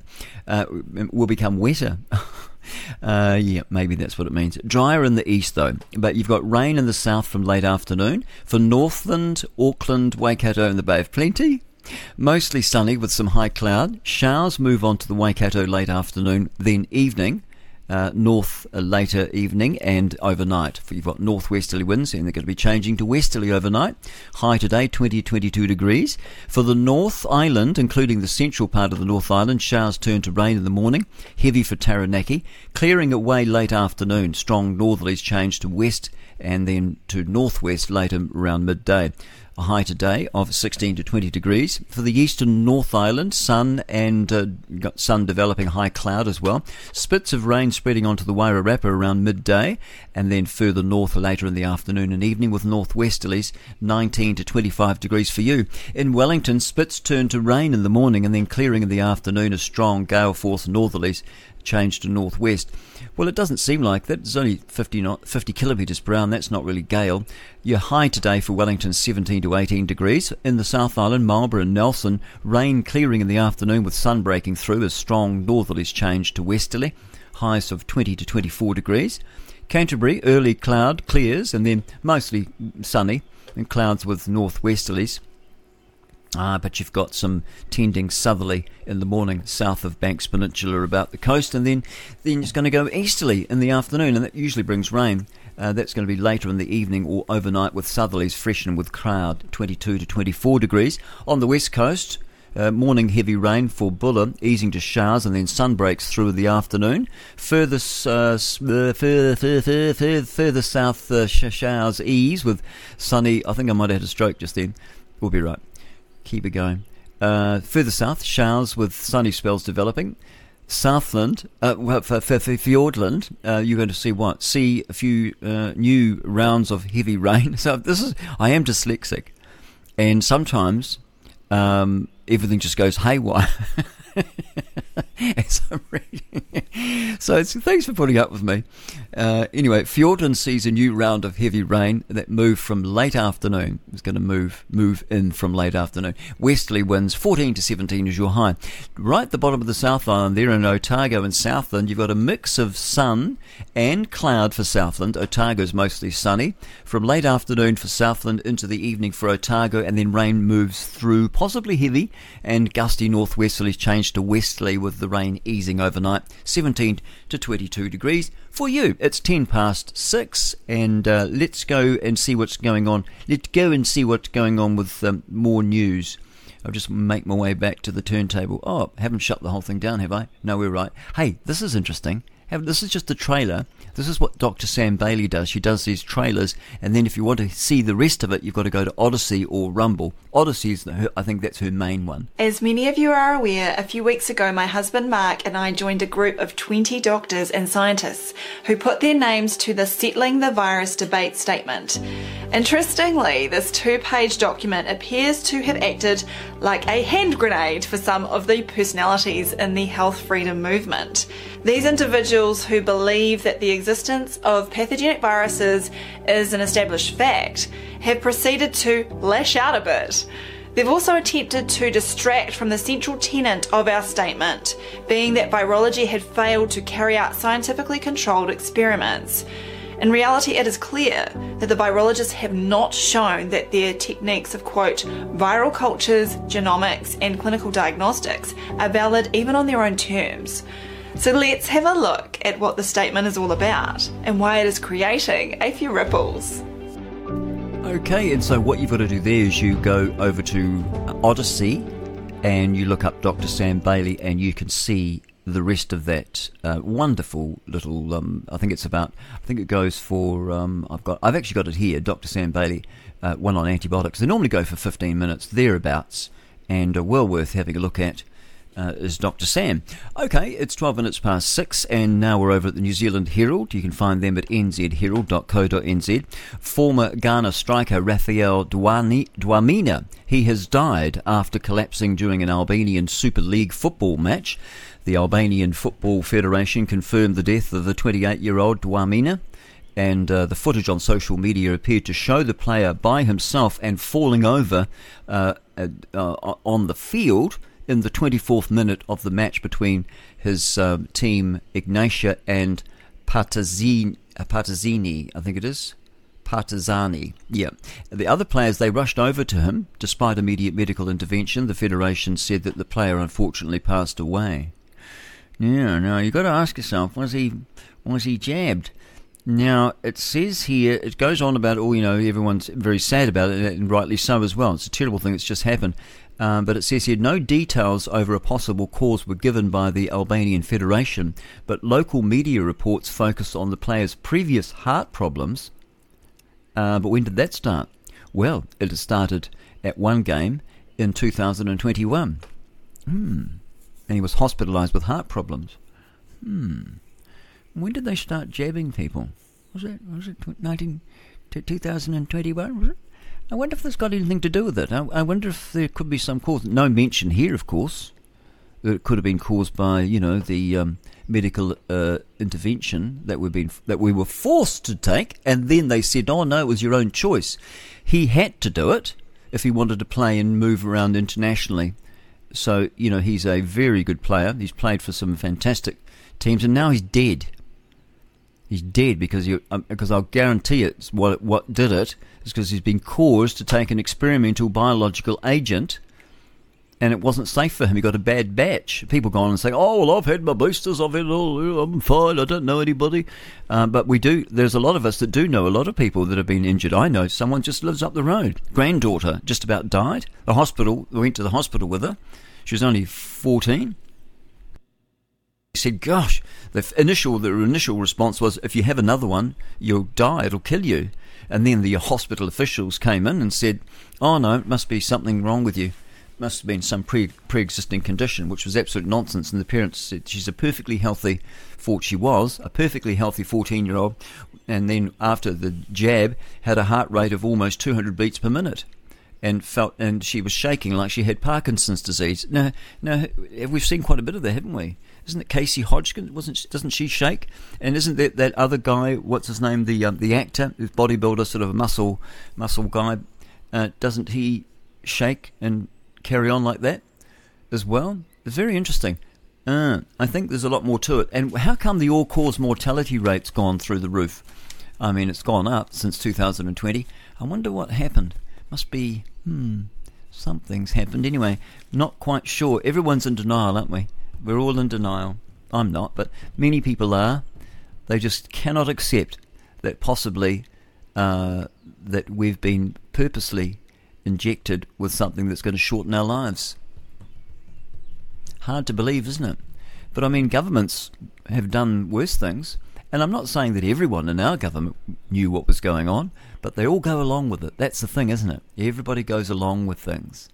And most people aren't, most people are actually just spectators of life. Very few people are actually participants and go, hang on a minute. What's going on here? Hey, we're not doing this. Most people just go along with, with everything. You know, someone else said it and they go, oh, it must be right. Uh, my doctor friend, I wouldn't go to him. But anyway, he. Um, I, was, I was going to tell you a story about him, actually. I'll tell you that in a minute. But um, he basically, I said, what's the story? And he goes, with the, you know, with the COVID thing. And he goes, oh, well, I just I just followed what someone else said, so, who I respected, another another doctor. Uh, anyway, and so this particular person, I remember asking him, and I think I might have told you this. F- f- stop me if I have. um He said, "What do you want to?" I said, "What do you want to be when you grow up, and um, you know, when you finished your studies in your early twenties?" I think I have mentioned. I've mentioned this. I won't mention it again. Anyway, basically, I will mention it. Just now, I'm, I've started it, haven't I? So um, he said, "Oh, I think I'll become a skin specialist. They, um, you keep giving them creams. They don't get any worse. They don't get any better. They just keep coming back for more." Doesn't sound very good, does it, really? I don't think that's how medicine works. Shouldn't work that way. Uh, all right, we'll go to the Jerusalem Post, shall we? We'll do that in just a moment because I've just about done the local news to death. At Meta, we're very excited to be launching Threads. And I don't mean to brag, but it's going to be the Twitter killer. Checkmate, Elon. seventy million users. Wow, that's pretty good. Damn, it looks like Threads is dying. Daily users are down by seventy percent to just thirteen million, with an average use of just four minutes per day on the app. And it looks like Twitter is at two hundred million users per day with thirty minutes of use on the app. Huh. Why the hell is Elon calling Twitter X now? Is that because it's X-rated? You could be. seventeen past six here at Liberty N Z Breakfast with Grant Edwards. We're over at the Jerusalem Post. You can find them at j post dot com. Strikes in Lebanon ramps up Gaza. twelve hundred Israelis murdered since October the seventh, including three hundred sixty-three soldiers, two hundred thirty-nine held hostage by Hamas, four hostages released, one rescued. Uh, that is the heading there. The I D F attacks have uh, broken effectiveness of ten to twenty-four Hamas battalions. That's good. I D F soldiers kill twenty-one terrorists in Al-Quds hospital in Gaza City. That's where, because that's where they're all hiding, you see. And the law is, you know, I mean, you're not allowed to attack hospitals, but if you've if they're being used uh, for military purposes, then you are, according to the Geneva Convention. So people love to read things uh, and not get the full gist of the story. A terrible desecration of God's name. Satmar Rebbe, he condemns anti-Israel protesters. Absolutely. Donald Trump's oldest sister, Miriam Trump, Barry, she dies aged eighty-six in New York City. This is just on the front page, front page stories. These are the breaking news. Gaza death toll reaches eleven thousand two hundred forty, including four thousand six hundred thirty children, according to Hamas. So if you can believe that. Now the Knesset, that is the Israeli parliament, they they approve a bill granting posthumously, posthumous, I always struggle, don't know, with that one, uh, citizenship Uh, to fallen. So that's good. So people that have come over to Israel to fight and they've fallen, that's what they call it, they've died in act, been killed in action, they get citizenship straight away. So that means that, you know, their other families can come to Israel. I mean, I think if I was a Jew, and I'm not a Jew, but I think if I was, uh, I would be heading to Israel. I would be going there to fight. Yeah, I would.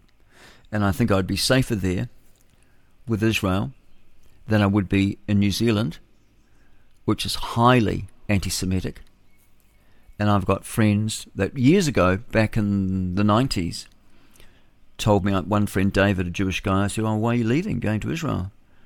You know, and I I knew, you know, I think because God's called you back, but he, he was a non-believing Jew, didn't believe in God, uh, just Jewish, that's, you know, his mother's a Jew, uh, but not a religious Jew. And he's going there, and he said, well, because it's just, he said, it's just really anti-Semitic here in this country. A lot of hatred towards Jews. And I didn't know that. I wouldn't have, I wouldn't imagine it for a minute. But apparently he felt it back then, back in the nineteen nineties, mid mid to, yeah, mid to sort of towards the two thousands. Uh, so he felt that. All right, so yeah, so yeah, and I think I would, I would leave definitely now. Gosh, I wouldn't want to stay in. I wouldn't want to stay in any Western country. I think it's very, very dangerous, and I can see clouds on the on the horizon. I think we're going to have trouble because we've imported too many Mohammedans into our country, and that's the whole idea, isn't it? Just to create unrest. The Israelis, the Jewish people rather, have brought so much good, so much blessings to our country uh, in business. And in, um, you know, um, giving money to, um, you know, to, to our country to support us here in this country, they've done wonderful. And the Croatians have done great as well, wonderful work here in this country. Um, I don't know if I can say that about every race that's come here, but definitely the Jews have done great things for our country. They have been a blessing, just as the Bible says that they'll be a blessing. And there's a warning in the scriptures. I think it's in Genesis twelve three. It says, if you curse the descendants of Abraham, Isaac, and Jacob, which is the Jews, and people are out there, even Christians are out there pretending that they're not. And I asked the question, I said, well, where, where if they're not the Jews of Israel now, the one, and they're not the ones, that, you know, the Ashkenazi, which are basically German Jews, European Jews, if it's not them, then who are they? And no one can answer that. All they can do is say, you know, the Rothschilds. And even if Rothschild was as bad as they're saying that they are, Rothschilds and the Rockefellers and, you know, all those Jewish people, even if they were bad, does that n- mean that the whole, you know, all the Jews are bad as well? Because that's kind of what it sounds like, doesn't it? Doesn't sound right to me. And so, you know, I just read the Bible, and it says if you bless the bless the Jewish people, God will bless you. If you curse them, God will curse you. And I don't believe he's given up on his people. He's punished them, punished them right through for thousands of years. When they go against his will, he has punished them, and he's used their enemies to punish them. But he says he'll never forsake them, not entirely. And, um, you know, it's an everlasting covenant he's made with them. And so, you know, if you believe the Bible, how can you possibly imagine that the, the Israelis that are there now aren't the children of the promise, that the promised land, including all of Gaza and much, much more? You can find it in Exodus, all the promises. They were promised to Abraham, they were promised to Isaac, his child, and his son as well, Abraham's grandson, Jacob, whose name was changed to Israel. And we had an Arab fellow on there earlier, you know, basically supporting what I've just told you. It's incredible the lies that are told. You know, the Israelis have been around. Well, there's never been a Palestinian state. The word Palestinian, as I said before, it's basically they're just Arabs. And um, Yasser Arafat was the one that really coined the phrase. There's never been a Palestinian state ever. It's been about three um, Israeli kingdoms. It's all through the Bible. And, you know, you had that Angelina Jolie coming out and slamming the Israelis for, you know, defending themselves. And then her father, John Voight, he's a great guy. We've had him, I've had him here on this, pro- well, not personally speaking to him, but um, he's pretty good. He was a leftist, and now he's conservative. And so he was slamming his own daughter publicly. We've had that in the last twenty-four hours. Anyway, uh, we're still over at the, the Jerusalem Post, and uh, so what else have we got here? Israeli killed on October the seventh, denied Jewish burial due to halu- uh, looks like halu- haluic status. I'm not sure what that means. I suppose I could go and have a look. Does it tell you? Uh, poor girl. Gosh, she's only twenty-one. Oh, she had to be buried outside this. So it's obviously she's not. She's the wrong faith. Uh, she wasn't allowed to be buried where she wanted to be buried. So they had to bury her outside for some reason. I can't. I don't understand that. So I don't know enough to comment on anything like that. All I do know is what the Bible tells me, and it tells me that the um, the descendants of Abraham, Isaac, and Jacob were promised all the land of Israel, and that it's not called Palestine. Palestine was invented by the Rome, uh, Romans. They tried to change the name of it. They did. They changed the name to try and destroy and to, to wipe the name of Israel off the map. Now, why, who'd want to do that? The Bible says the Jews will be hated by all nations. Well, they certainly are.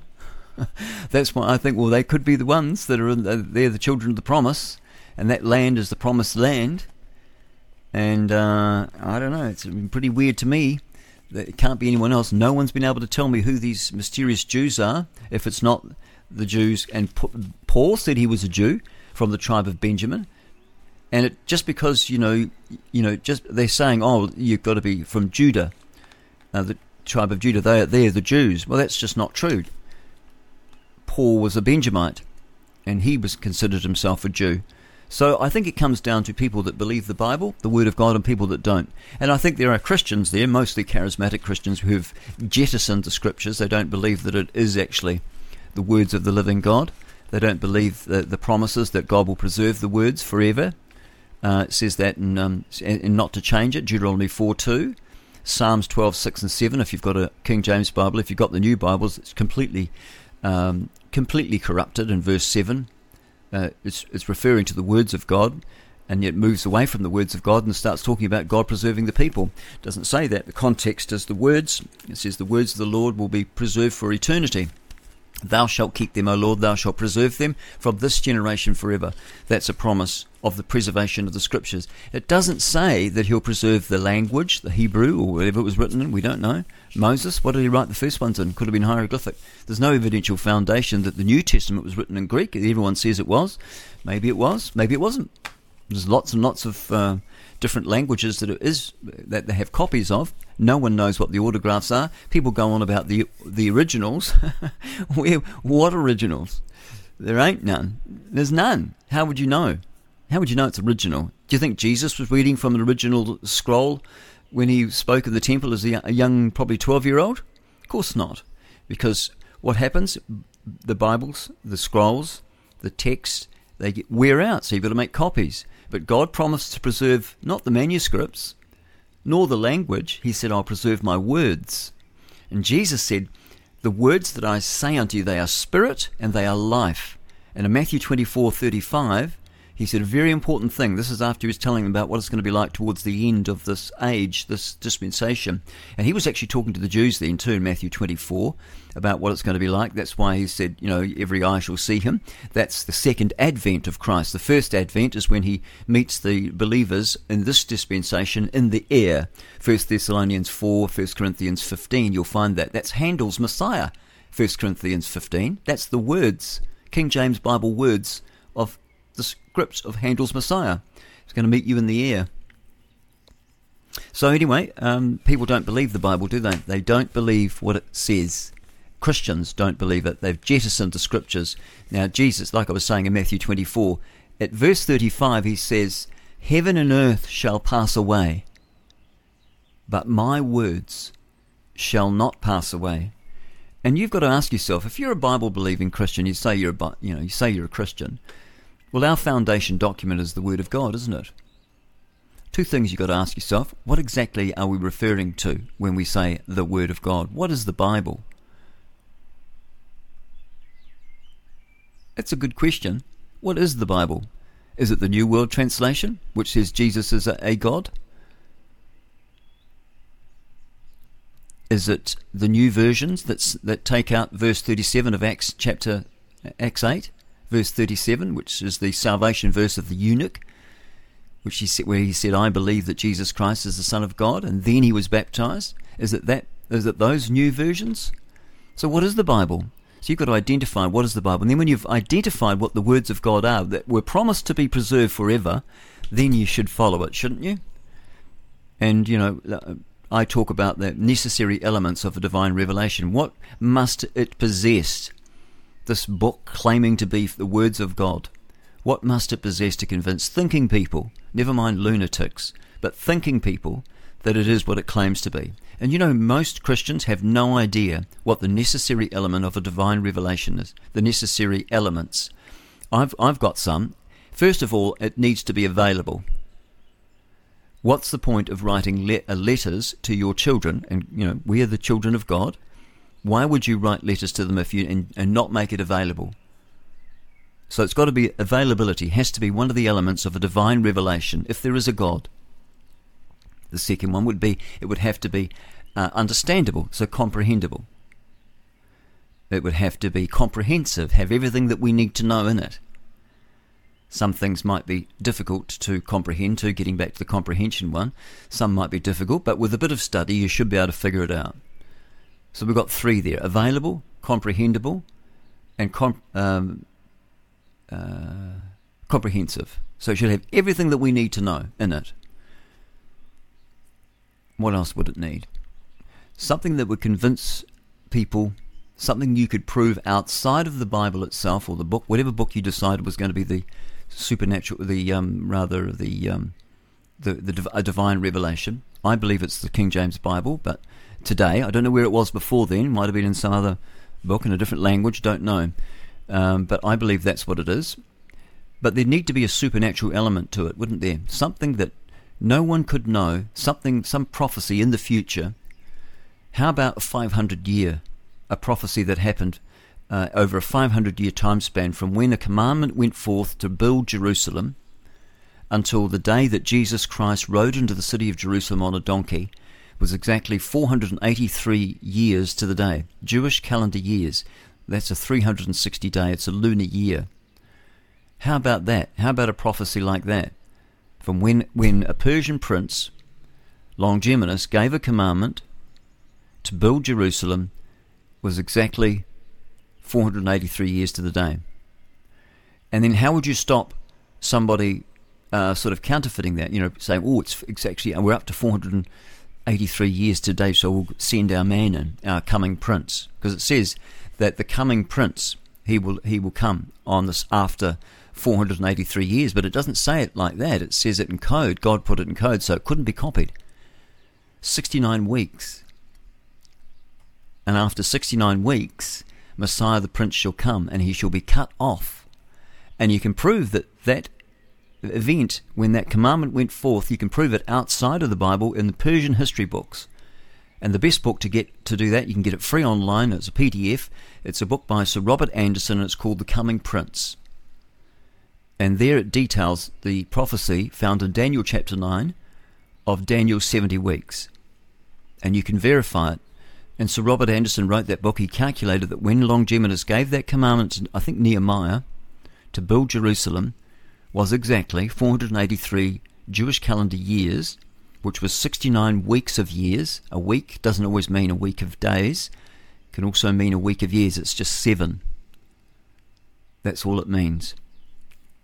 And it was exactly that. And the royal astronomer, who was a non-Christian, a non-believer, I don't know what, what he was, whether he was a druid or what, but he verified Robert Anderson's work. The royal astronomer, no less.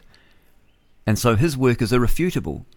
And I ask Christians, oh, do you know about this? Because it's the only supernatural element in the Bible that you can prove. You can't prove all the other things. You can't prove that uh, Psalms uh, twenty-two, where Jesus talks about the wounds that he would suffer, and uh, that they cast lots for his vesture, which is basically what happened uh, at the crucifixion found in the Gospels. You can't prove that that wasn't written after, even though we believe that it was written seven hundred years, one thousand years before Psalms twelve, um, Psalms twenty-two. What's another prophecy? Isaiah fifty-three. Can't prove that. That's a prophecy of the Messiah. But you can with Daniel chapter nine. You can prove that. You can prove it outside of the Bible in the Persian history books. And, and where they're located and what they're called is detailed in Sir Robert Anderson's book, as I've said, The Coming Prince. Available free to you. You don't even have to go out and buy it. You can download it free. Just type it in, The Coming Prince, Sir Robert Anderson, and you can. There it is. It's there for you to read. And who was Sir Robert Anderson? And why would he be? Why would he know? Oh, he's a knight. He must be a. He must be a, a mason. Maybe. I don't know. Um, probably. But anyway, who is he? Well, he was the Assistant Commissioner of Scotland Yard. He would know a thing or two. This is in the late nineteenth century. He would know a thing or two about, you know, trying to get the truth, wouldn't he? Detective. He was head of the C I D, the Criminal Investigation Department at Scotland Yard, and Assistant Commissioner. And so I think that he would be someone uh, who would be well placed to get to the truth, to listen to all the witnesses and find out what the truth is in this matter. And his work on Daniel's seventy weeks is irrefutable. No one has been able to refute, refute it. And there is that is the supernatural element, and that is why I believe that the authorized version, the authorized Bible of sixteen eleven text, and there's been many copies made since then, and many printers' errors have been sorted out, but I believe that that is the Word of God today, because it possesses. Oh, and the other one is um, inerrant. I forgot to mention that. Inerrancy would have to be one of the elements, because God is perfect. I mean, if Jesus is the Word of God, the living Word of God, if he'd gone and, you know, looked at Mary Magdalene as to lust after her, would he have still been able to die for all our sins? He said himself that a man, man looks at a woman to lust after her, he's committed adultery with her in his heart. Adultery is a sin. It's one of the Ten Commandments. Can't commit adultery. Not to covet your neighbour's wife. And so he wouldn't be able to, would he? He's the living Word of God. So therefore the written Word of God has to be perfect. It has to be inerrant at the word level. Otherwise, it fails the test of being one of the elements of a divine revelation. And all the other holy books, so-called, the Vedas, um, you know, the writings of um, Muhammad, what are they called, the Hadiths or whatever it's called, I think it is, um, the Qurans, there's more than one, different version, um, none of them possess those elements. There's just so many mistakes in them. All the new versions riddled with errors and contradictions. But I can't find a single error after many years of study in the authorized version, even though I went with, you know, kicking and screaming. I don't want to believe that old book. But I, I can't fault it. It possesses all the necessary elements of being what it claims to be. A divine revelation from the Creator of heaven and earth. How much do people have to kind of date around to find somebody, though? Because it does take a bit of exploration to find somebody you're compatible with. So by what age should people have figured it out? Because, I mean, there's always the grass looks greener. So at some point, maybe you should just settle down. But what are your thoughts on that? No matter who you find, they're going to be full of flaws like you are. And so a lot of it is something you create. You want to find someone you can trust and someone that you're attracted to, and perhaps someone who shares the same ambitions. And then pretty much all of it after that is what you create rather than what you find. And I'm not suggesting that this is necessarily a desirable alternative. There are many cultures that arrange marriages, and those arranged marriages frequently work. It's not obvious that they work less frequently than relationships or marriages that are predicated on romantic attraction. Don't overestimate the degree to which you have to find someone versus create the relationship. That's your destiny. There's no justice ahead of any of us. There's only sky above us. You're all meat, bone, protoplasm bobbing along the surface of the cosmos. Nothing significant about you whatsoever. There is no such thing as male any longer. It's what you like. There's no such thing as female any longer. It's whatever you please. If you want to say that you're a cat, then you're a kitty. If you want to call yourself Fluffy, so be it. There's no right, there's no wrong. And the most famous atheist on the planet, Richard Dawkins, wrote a book called The God Delusion. Earlier, he wrote a book called River Out of Eden. And in that book, this is what he says about what you're taught in our educational institutions today. The result of evolutionary biology, random mutations, unguided, unpurposed. He says this. What does he say? I want to know what he said. Why did it end so quickly? Oh dear, oh dear. twenty-one minutes to seven. Let's go over to international news and see what's happening there. Reuters dot com. And uh, we find that the Republican presidential contender, Nikki Haley's campaign, is uh, res- reserving ten million dollars in advertising. Gosh, they must have a lot of money to splash about. Uh, that's according to her campaign uh, person who released that information overnight uh, as she tries to scoop up supporters of the U S Senator Tim Scott, a fellow South Carolinian uh, who has dropped out overnight. Uh, no, the day before, dropped out on Sunday their time, which would be Monday our time.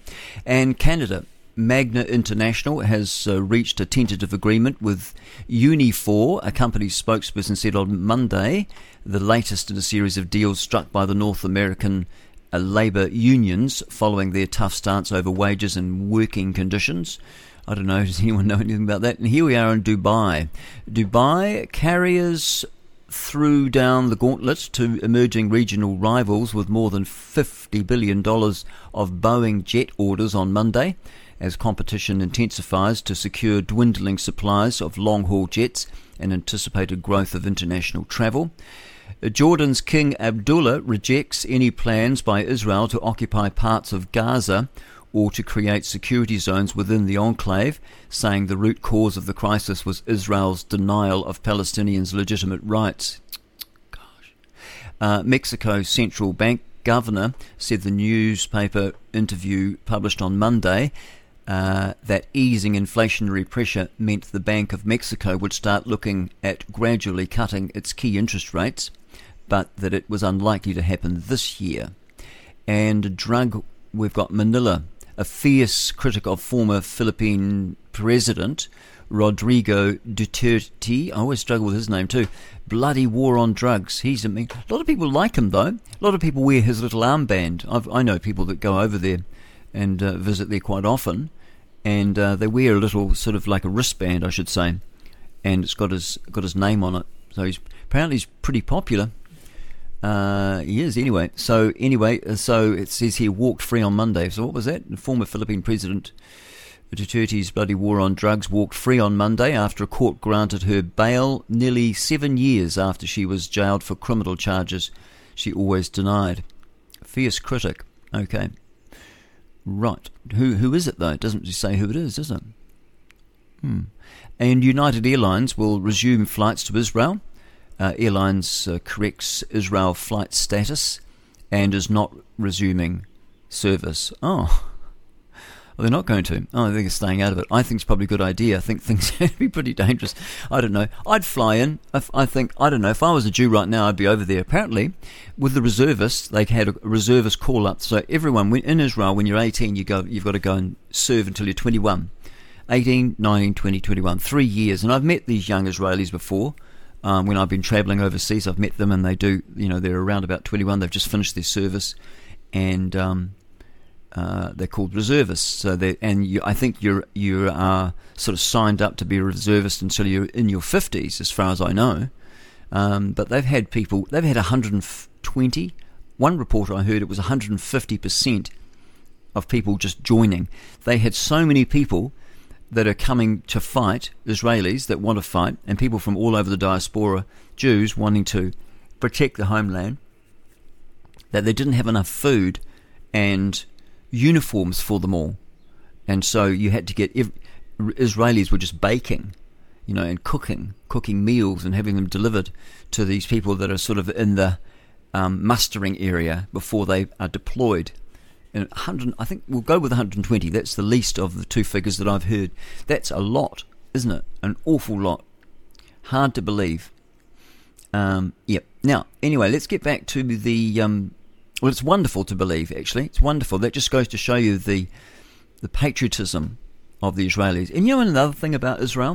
You don't hear about crazy things that happen like they happen here in, in America, of people walking into, you know, walking into um, restaurants and killing people, you know, like machine, you know, firing guns at people, innocent people, school shootings and stuff like that. You don't have that in Israel.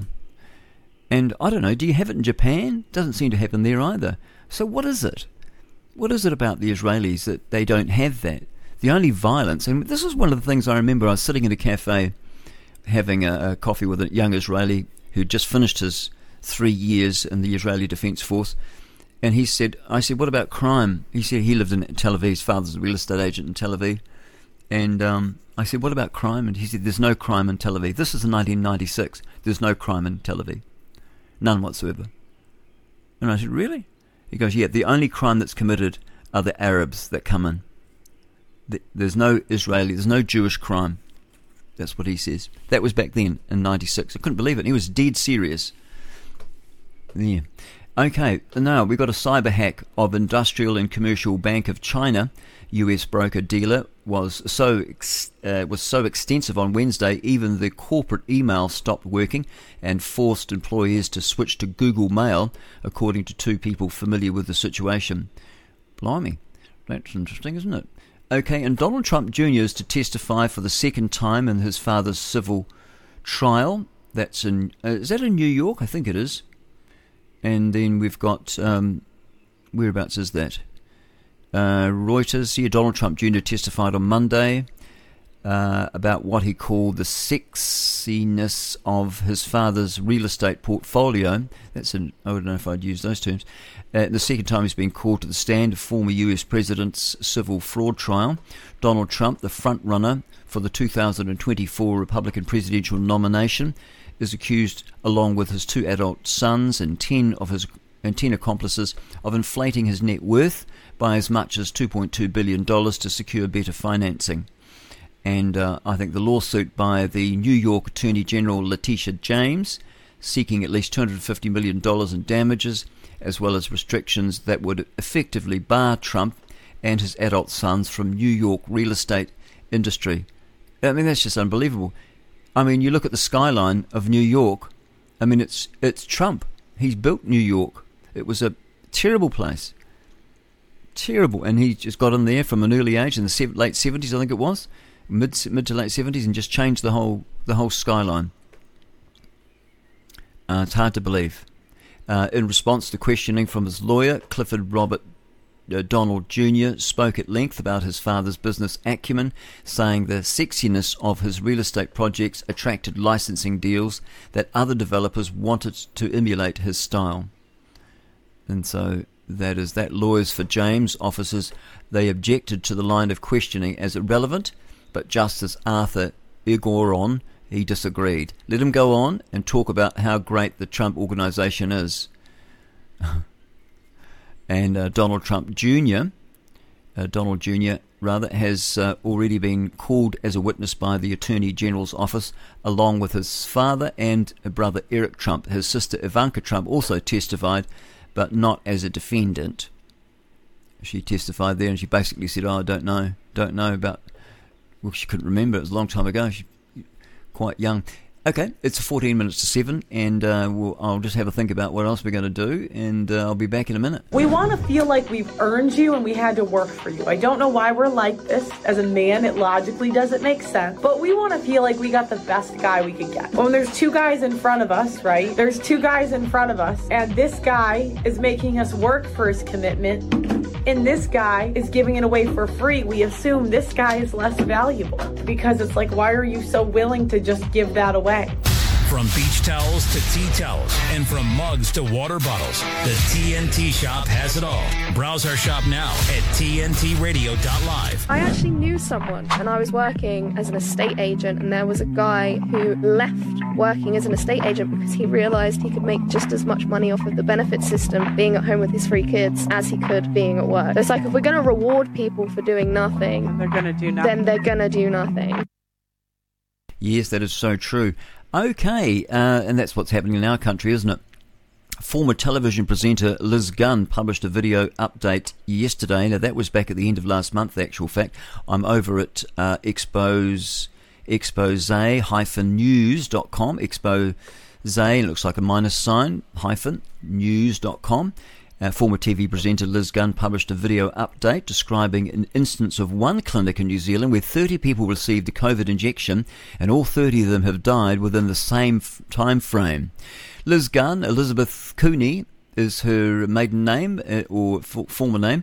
She's now Liz Gunn. She became internationally renowned for her support for the family of the baby Will, in the baby Will case, where two parents objected to the use of COVID-vaccinated blood in transfusions. They didn't object to the to the operation, they just wanted pure blood. But of course the media have got that and turned it inside out and made it sound like they didn't want them to have any transfusion, which was just an absolute propagandist, just a just a snaky lie.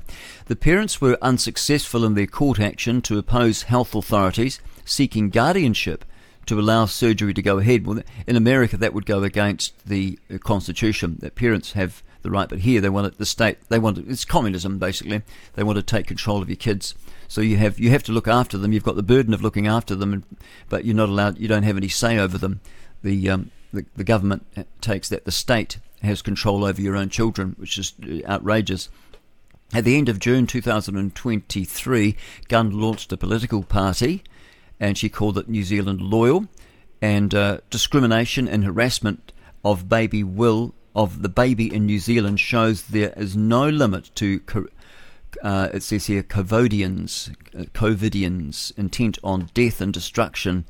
And baby Will's case raises the critical question, what is science and who is an expert? Before and recently held elections, before the rather recently held elections, Gunn was contacted by a whistleblower and given documentation showing that tens of thousands of New Zealanders' deaths are linked to an injection, or the injection. This is just one of the sites re- uh, recording this type of information in New Zealand, she said. We uh, we don't know how many further databases like this are in the country, according to Liz Gunn. She explained that, that because the number of deaths is usually uh, less than the number of those suffering from ill effects of the injections, then the uh, extrapolation of the numbers have been injured and killed starts to become, frankly, eye-watering. Uh, the data shows that there are clusters of deaths, people who attended the same jab site and were jabbed with one after the other uh, are consecutive times on the same day. Right? People who attended the same jab site and were jabbed one after the other at consecutive times on the same day, we saw their date jab and we saw their date of death, according to Gunn. This is what she's seen. Uh, she gave one of the many examples to illustrate the point. She said here, on one day, thirty people were jabbed at the same day, Uh, same day at the same location, and all are now deceased, and their deaths are in close temporal time, proximity, and each other, she said. We are calling for an inquiry, not just any inquiry. We want a full-blown criminal investigation, leaving no stone unturned, according to Liz.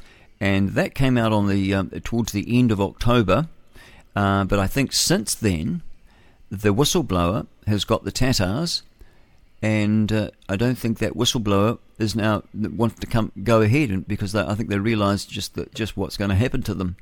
So uh, I'm not sure what's happened there. So we'll keep. It's called the mother of all. If you actually, if you go over to Rumble, you'll see it there under. Um, I think it's Liz Gunn's one. I'll just click on it and see where it takes me.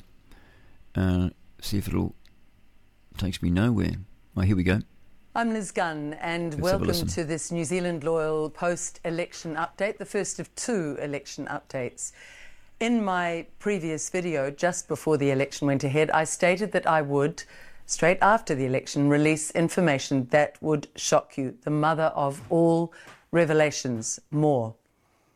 There were many demanding that the information be released before the election, but that was not able to be facilitated.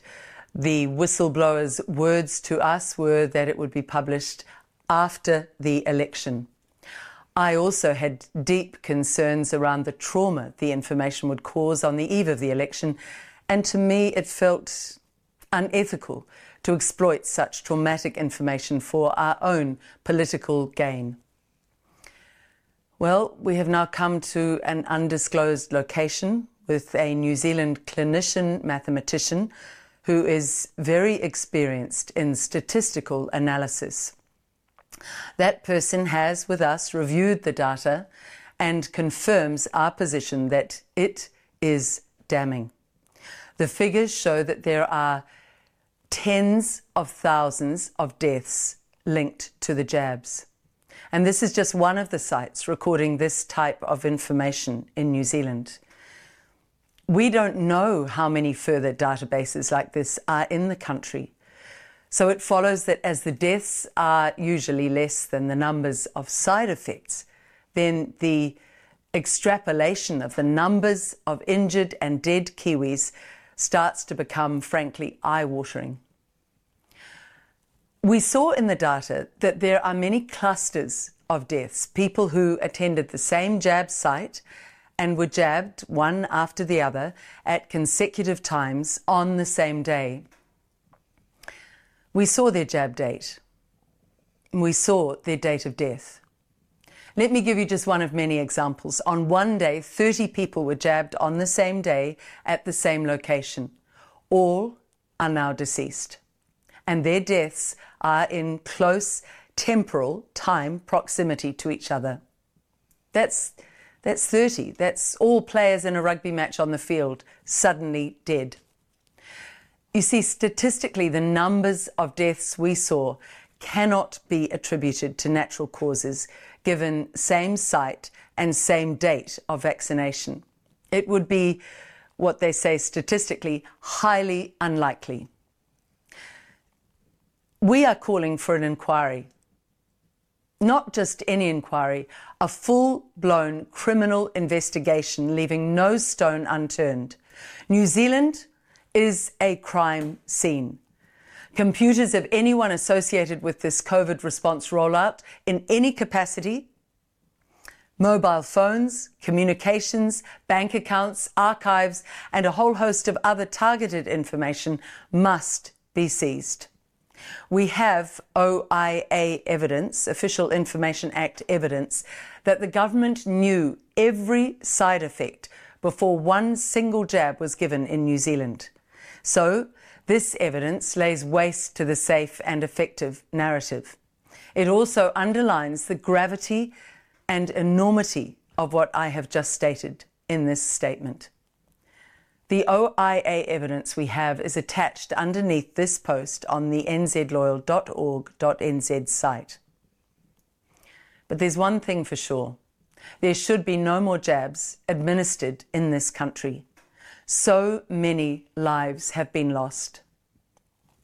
We saw thirteen children on the list that we have examined alone.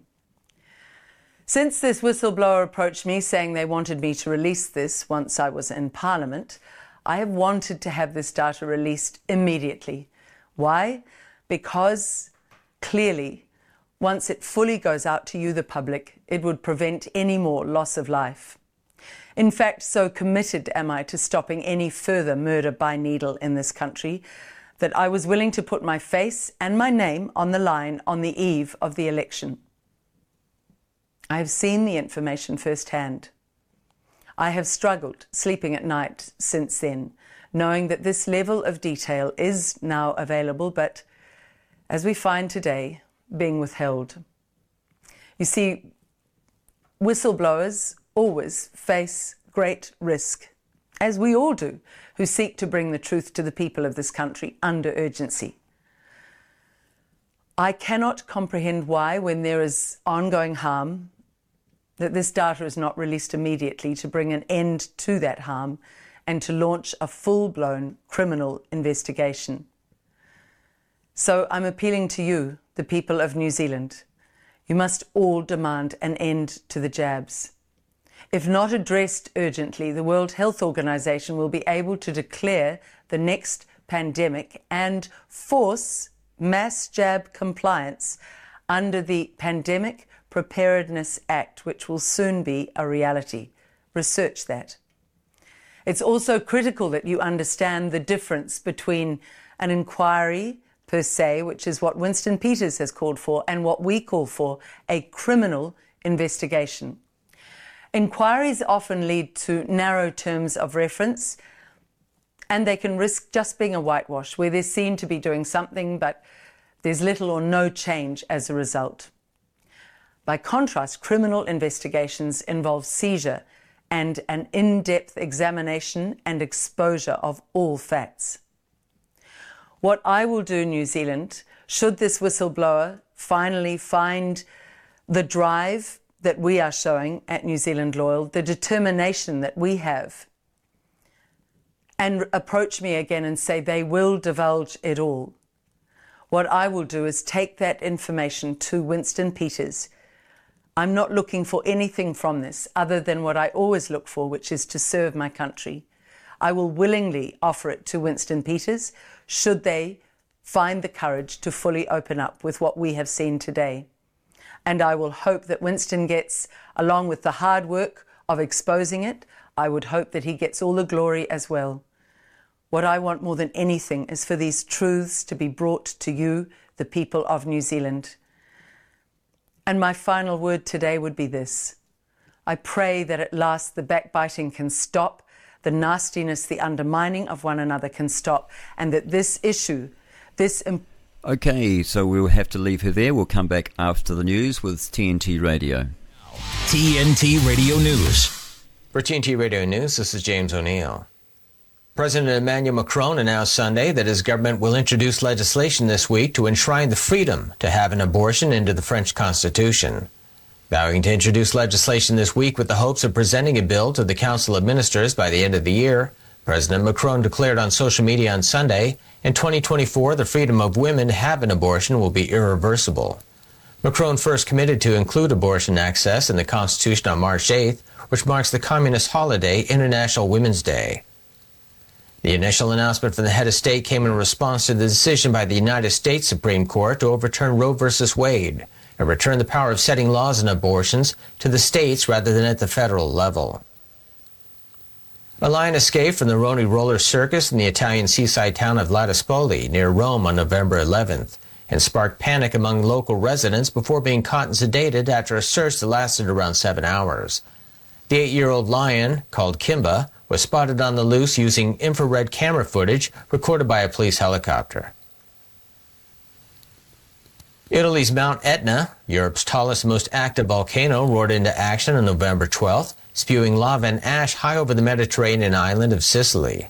Video footage shows lava bombs being ejected from the crater and massive plumes of ash and steam rising into the sky. The nearby Catania airport remains open for the time being despite the volcano's activity and the resulting ash precipitation. Former President Donald Trump said during an interview aired on Univision that if he is elected to another term, he would sic the Department of Justice on his political rivals. They've weaponized the Justice Department. They've weaponized the F B I. And they've come at me with the worst indictments. If they want to follow through on this, uh, yeah, it could certainly happen in reverse. It could certainly happen in reverse. What they've done is they've released the genie out of the box. They have done something that allows the next party. I mean, if somebody, if I happen to be president and I see somebody who's doing well and beating me very badly, I say, go down and indict them. Mostly that would be, you know, they would be out of business. They'd be out. They'd be out of the election. In my case, uh, it was, there were such pathetic indictments. The White House is planning to kill Russia's Arctic Liquid Natural Gas two energy project, according to U S. Assistant Secretary of State for Energy Resources Jeffrey Pyatt, who told a Senate Foreign Relations Committee hearing on U S national security interests in Ukraine that new sanctions leveled against the Arctic L N G two is aimed at killing that project, claiming it had been set up with the aim of turning Russia into the world's largest liquid natural gas exporter. T N T Radio's Patrick Henningsen says now we can see Washington's true agenda. Now you can see Washington's true agenda here. You shouldn't think that they would have stopped by blowing up the Nord Stream one and two pipelines to cut off gas from Russia into Europe, really deciding who Russia can sell to, who they can't sell to.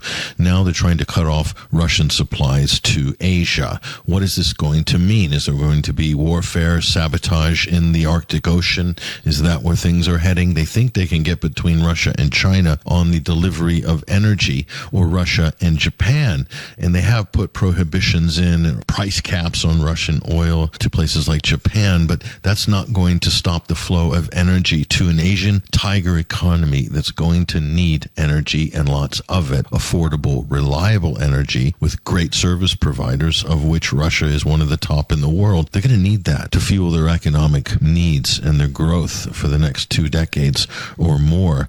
And where's the West going? To green energy, wind and solar. That's not going to cut it. So you can see the divergent agendas here. For T N T Radio, this is Patrick Henningsen. Thank you, Patrick. And there'll be more news if you go. Actually, from us, there won't be any more because that's the big end of the uh, Liberty N Z breakfast with me, Grant Edwards.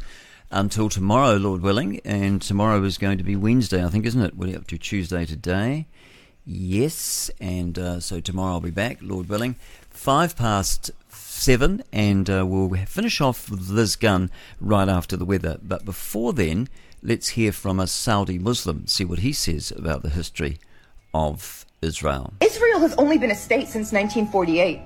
Palestine is thousands of years old. Sorry, Mia, you are wrong. Israel is three thousand years old, seventy-five years young. And this is not coming from a Jew, but from a proud Muslim. The prophets of God whom I believe in were Israelites. A significant number of these prophets disseminated their teachings in the land of Canaan, a land which Joshua bin Nun later renamed Israel. And then King David proclaimed Jerusalem as the nation's capital. Yes, Mia, it wasn't Donald J. Trump, it was King David. Even Jesus of Nazareth, Mia, called the land Israel in the Gospel of Matthew. The Roman Emperor Hadrian expelled Jews from Israel, erasing the name Judea. He supplanted it with the Roman Latin term Syria Palestina, which evolved into Palestine. Similarly, the city of Shechem was changed to Neapolis, or Nablus, which means in Roman Latin, new city or new place. The Jewish people, dear Mia, are not Oh, we didn't finish. Never mind.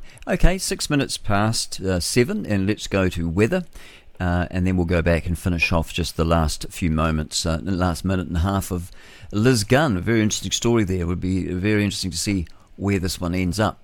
Okay, let's look at the highs. I'll just do a quick, uh, just a very quick refresh on the Met service, and just so they can bring you up to date with uh, highs and lows. The extremes, well, it's still the Christchurch foothills. It's a little bit warmer there now, nineteen point seven degrees for Christchurch Port Hills, I should say. Wairarapa, two point four degrees, warmed up a lot now in the country, and the windiest place is fifty-two kilometres per hour in Wellington City. Mount Cook is the wettest, but only one millimetre of rain. Looking right across the centres, the main centres, the temperatures are Stewart Island, ten degrees. Invercargill has nine degrees. Uh, Dunedin and Queenstown are both on twelve. Chatham Islands fifteen. Timaru ten. Christchurch fifteen. Franz Josef fourteen. Westport's on fifteen. Nelson sixteen. And Blenheim sixteen. Cross to the bottom of the North Island. Wellington fourteen. Masterton thirteen. Napier thirteen as well. And uh, Palmerston North eleven. New Plymouth fifteen degrees. Taupo and Rotorua both on six and seven degrees. Gisborne's on twelve. Tauranga's on eleven. Hamilton eight. Auckland and Whangarei are both on twelve and thirteen, and Kaitaia is sitting on twelve degrees. The short forecast for Northland to Taranaki, including the Coromandel Peninsula, the Bay of Plenty, Taupo and Taumarunui.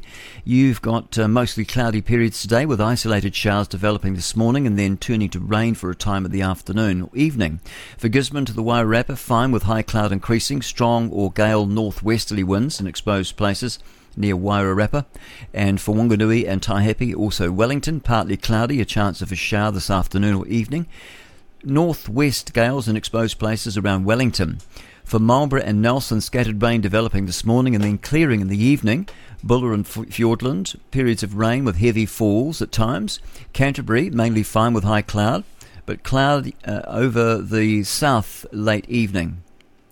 Mainly fine with high cloud, but clouding. Oh, I see, clouding over the south late evening, so it must be lowering down.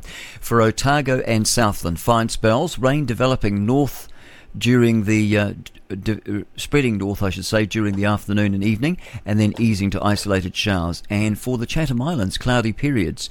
Looking ahead to Wednesday, for the North Island, scattered showers in the west, and clearing northern regions, cloudy periods in the east. South Island, fine weather on Wednesday with high cloud for Marlborough and no- northern Canterbury, scattered showers elsewhere. For Thursday in the North Island, partly cloudy with isolated showers in the west, especially in the afternoon and evening. South Island, rain developing in the west with possible heavy falls, high cloud elsewhere. And for Friday, North Island, scattered showers, mainly from Taranaki to Taupo and also East Cape northwards. You've got rain developing about Kapiti and Wellington. Fine with high cloud elsewhere. And the South Island on Friday, rain in the south and west with the heavy falls spreading elsewhere.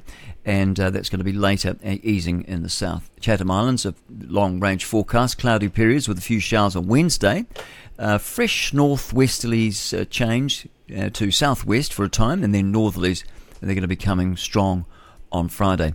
We'll be back with uh, Liz Gunn, and uh, we'll finish that. And, and just just remember, it's nine minutes past seven. Like, why are you here if you can't even answer our questions? You can answer questions all day long related to D E I. You won't answer questions about bargaining agreements. You just hide behind uh, them and won't answer those questions. Do you know what happens when you have a job in the private sector and you don't show up? What happens? Congressman, I, I don't quite understand the question. You have, okay, you're the director of the Office of Personnel Management, and you don't know in the private sector if you don't show up to work, you know what happens? You get fired. Like, how do you, you you you oversee federal employees, and you can't even answer the simplest, most basic questions here today. Like, why are you here if you can't answer our questions? Whenever you feel negative or unhappy about anything, you say, wait a minute, I'm responsible. That was, that was uh, Amazon, actually, on trial. We'll go back. This is Brian Tracy. Whenever you feel negative or unhappy about anything, you say, wait a minute, I'm responsible. I'm responsible for my life. I'm responsible for what happens. I can't change the past, so I'm not going to spend a second worrying about the past. I'm going to become so busy working on my future and my goals that I don't have time to think about the past. Isn't that lovely? Now I've got to find my way back to Liz Gunn.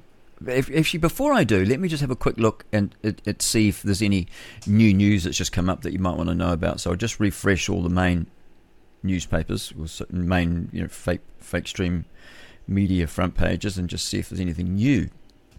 Let me see. Um, what have we got here? Nothing new, really.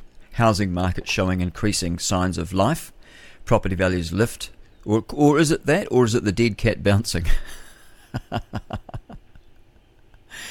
Uh, oh my goodness, look at this. Oh, there is some new news here. We're over at News Hub, and it's a pro-Palestinian protester doused red paint on M F A T.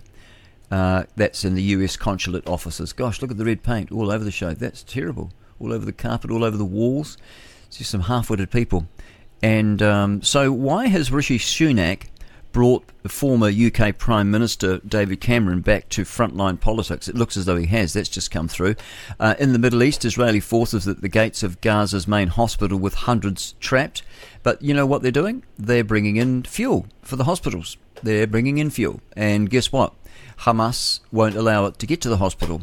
The, does that make sense? Makes sense to me, because that's what they've been doing all along. And you've got this thing called Pallywood too, so you want to look that up. Pallywood is like a Palestinian Hollywood.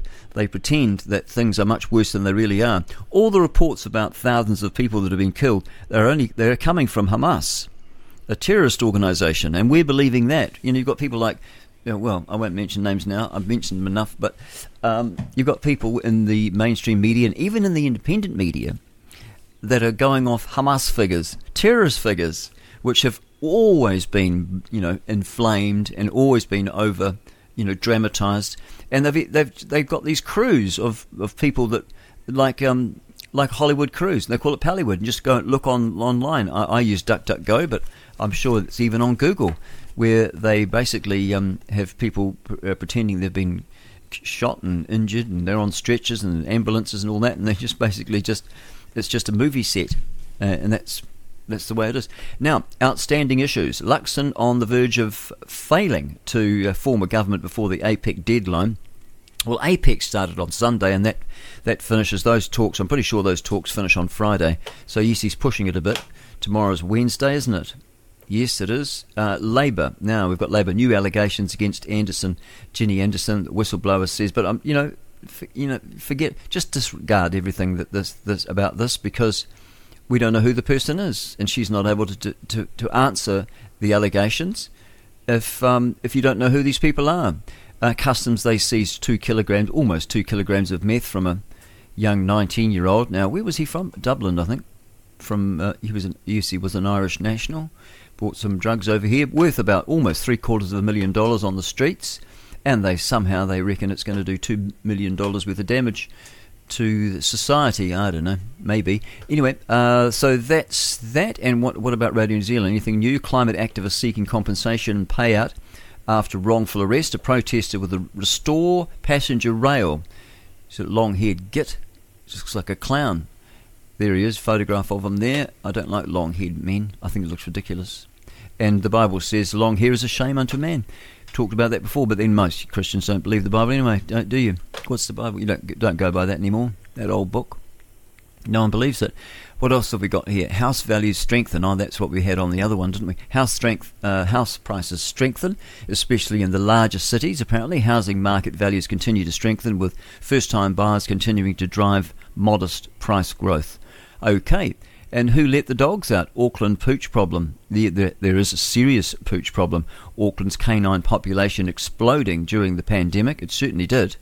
Everyone wanted a dog to take for a walk. Otherwise they'd get arrested or get questioned by the police. Where are you going? Oh, I'm just taking the dog for a walk. Oh, that's all right then. So everyone wanted a dog. Can I borrow your dog? So there's, there is a problem. Too many dogs. I don't think dogs should be living in the city anyway. It's just, you know, it's just disgusting really when you think about it. They live in the house. Sleep, you know, hair everywhere inside the home. I mean, all our dogs are outside um, on the farm. As I, as a child, we never had a dog inside. Dogs were always outside. Um, yeah, just yeah, make you sick, really. Yuck, fur everywhere. Uh, so what have they got here? We've got Who Hates Mondays, like students, you know, where they're pretending they're going to play a big, have a party. Instead of going to school to learn, get them straight into learn. I mean, you don't go to school. They te- what are they teaching kids? You don't go to work and have a party on Mondays, do you? except for the National Party, um, that sort of party. No, you don't do that. And so what are they teaching them? It's just nuts. It's all this more. They, we've got to get rid of the, um, the, the communist infiltration is still there, even with national. I mean, they haven't formed a government yet, but even when we've got the centre-right government, it's still going to be Um, all this rubbish is still coming out of the bureaucracy, out of the government departments, like the education department. There needs to be a thorough clean-out. I don't think anything like that is possible to happen until uh, someone like New Zealand Loyal, you know, who are non-globalists, uh, who will actually uh, form a, a government that will um, have a um, constitution, a written, codified constitution, not the crazy one we've got now that nobody knows what it means or whatever it is, can't even identify. What's the Constitution? Oh, I don't know. You know, it's um. I mean, you have to be a constitutional lawyer to to know what our Constitution is. But apparently, we have one. Apparently, we're a constitutional monarchy. Others say that we're just a corporation, and that the um, His Majesty the King and Right is just a name only. And it used to be the, Her Majesty the Queen and Right, didn't it? It's just a, a name for the corporation.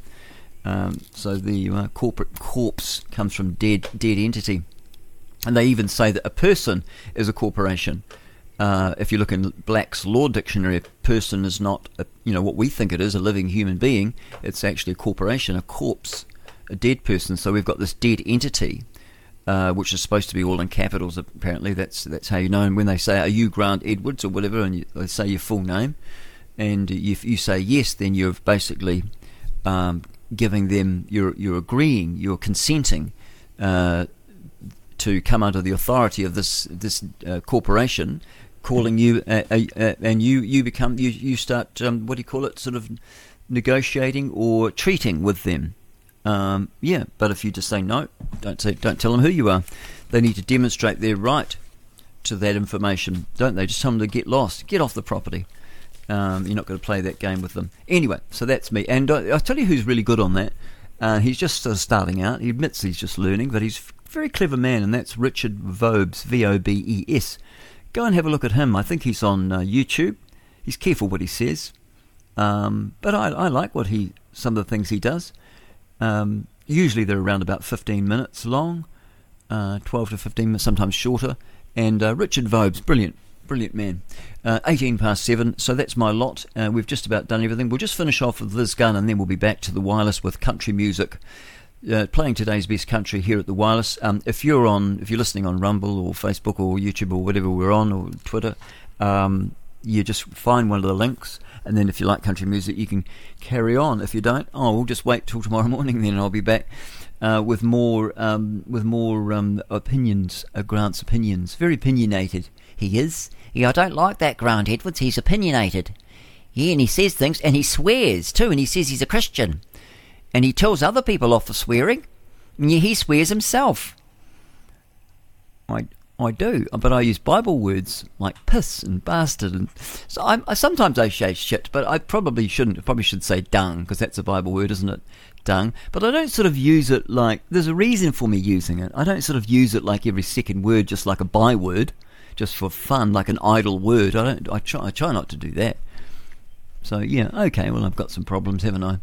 Okay. Well, I'll admit. I'll admit that. That's what I do, and I could be wrong. Show me in the Bible that I'm wrong. If I'm, if you can show me in the Bible that I'm wrong, I'll change, because I'm guided by that book. That book there is the final authority for me. And um, if you can show me that I'm gone, I've gone off the tracks, gone off the rails. If you can show me in the book that it's that it's bad. I mean, I don't drink at all at the moment, but uh, only because for health, I, I want to cut out carbohydrates and just want to see how, how it goes. Um, but I don't believe it's anything wrong having a glass of wine, real wine. I don't believe. I think God knows the difference between grape juice and wine.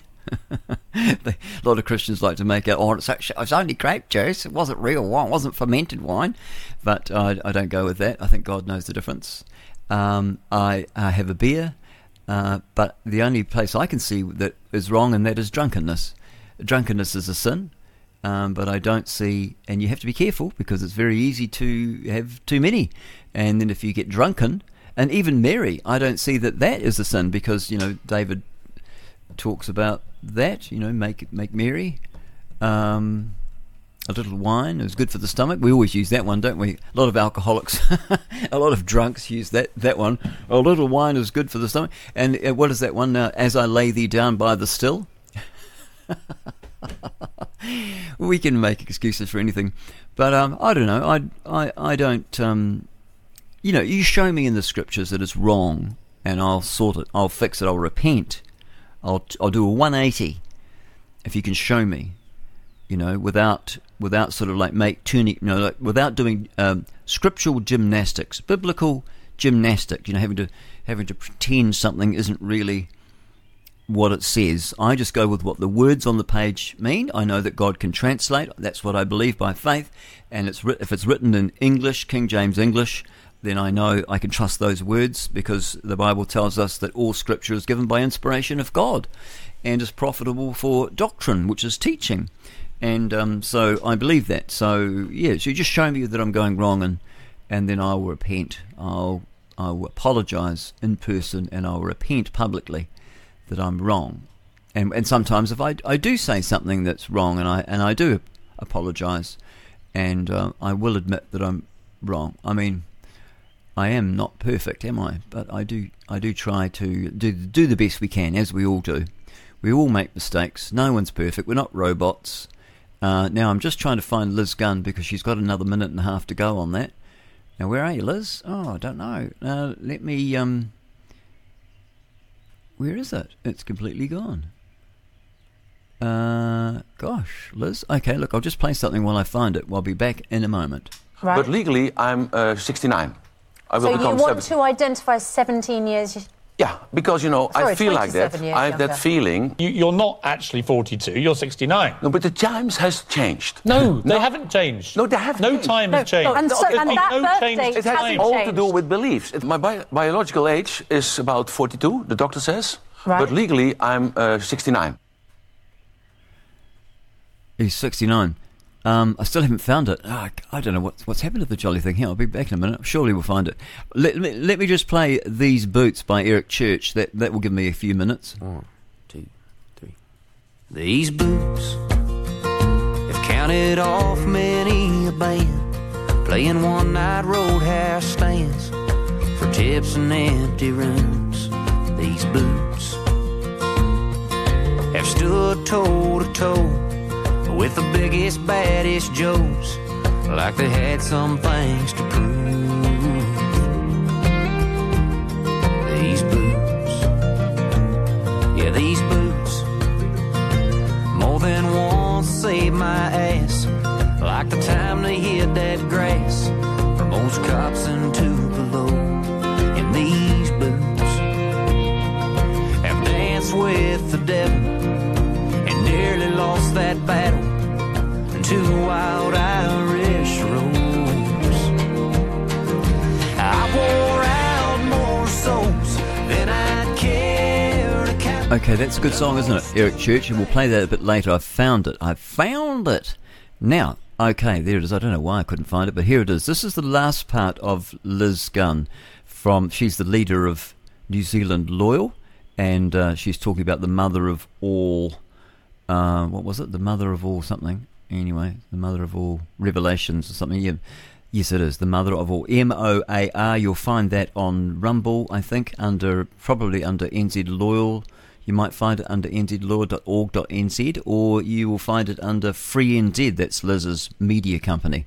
Okay, let's get back to that. Important, crucial, standing together, finally, unites us all, New Zealand, and that we stand up to this new government and say, we demand a full oh, exposure it. of the truth.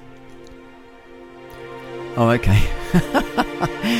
So that was all we've got there. Oh, okay. So that was good. Anyway, so you can go and see that. That I found that at expose news dot com, the expose news dot com. Very interesting. They've got some uh, very, very good stuff there at Expose.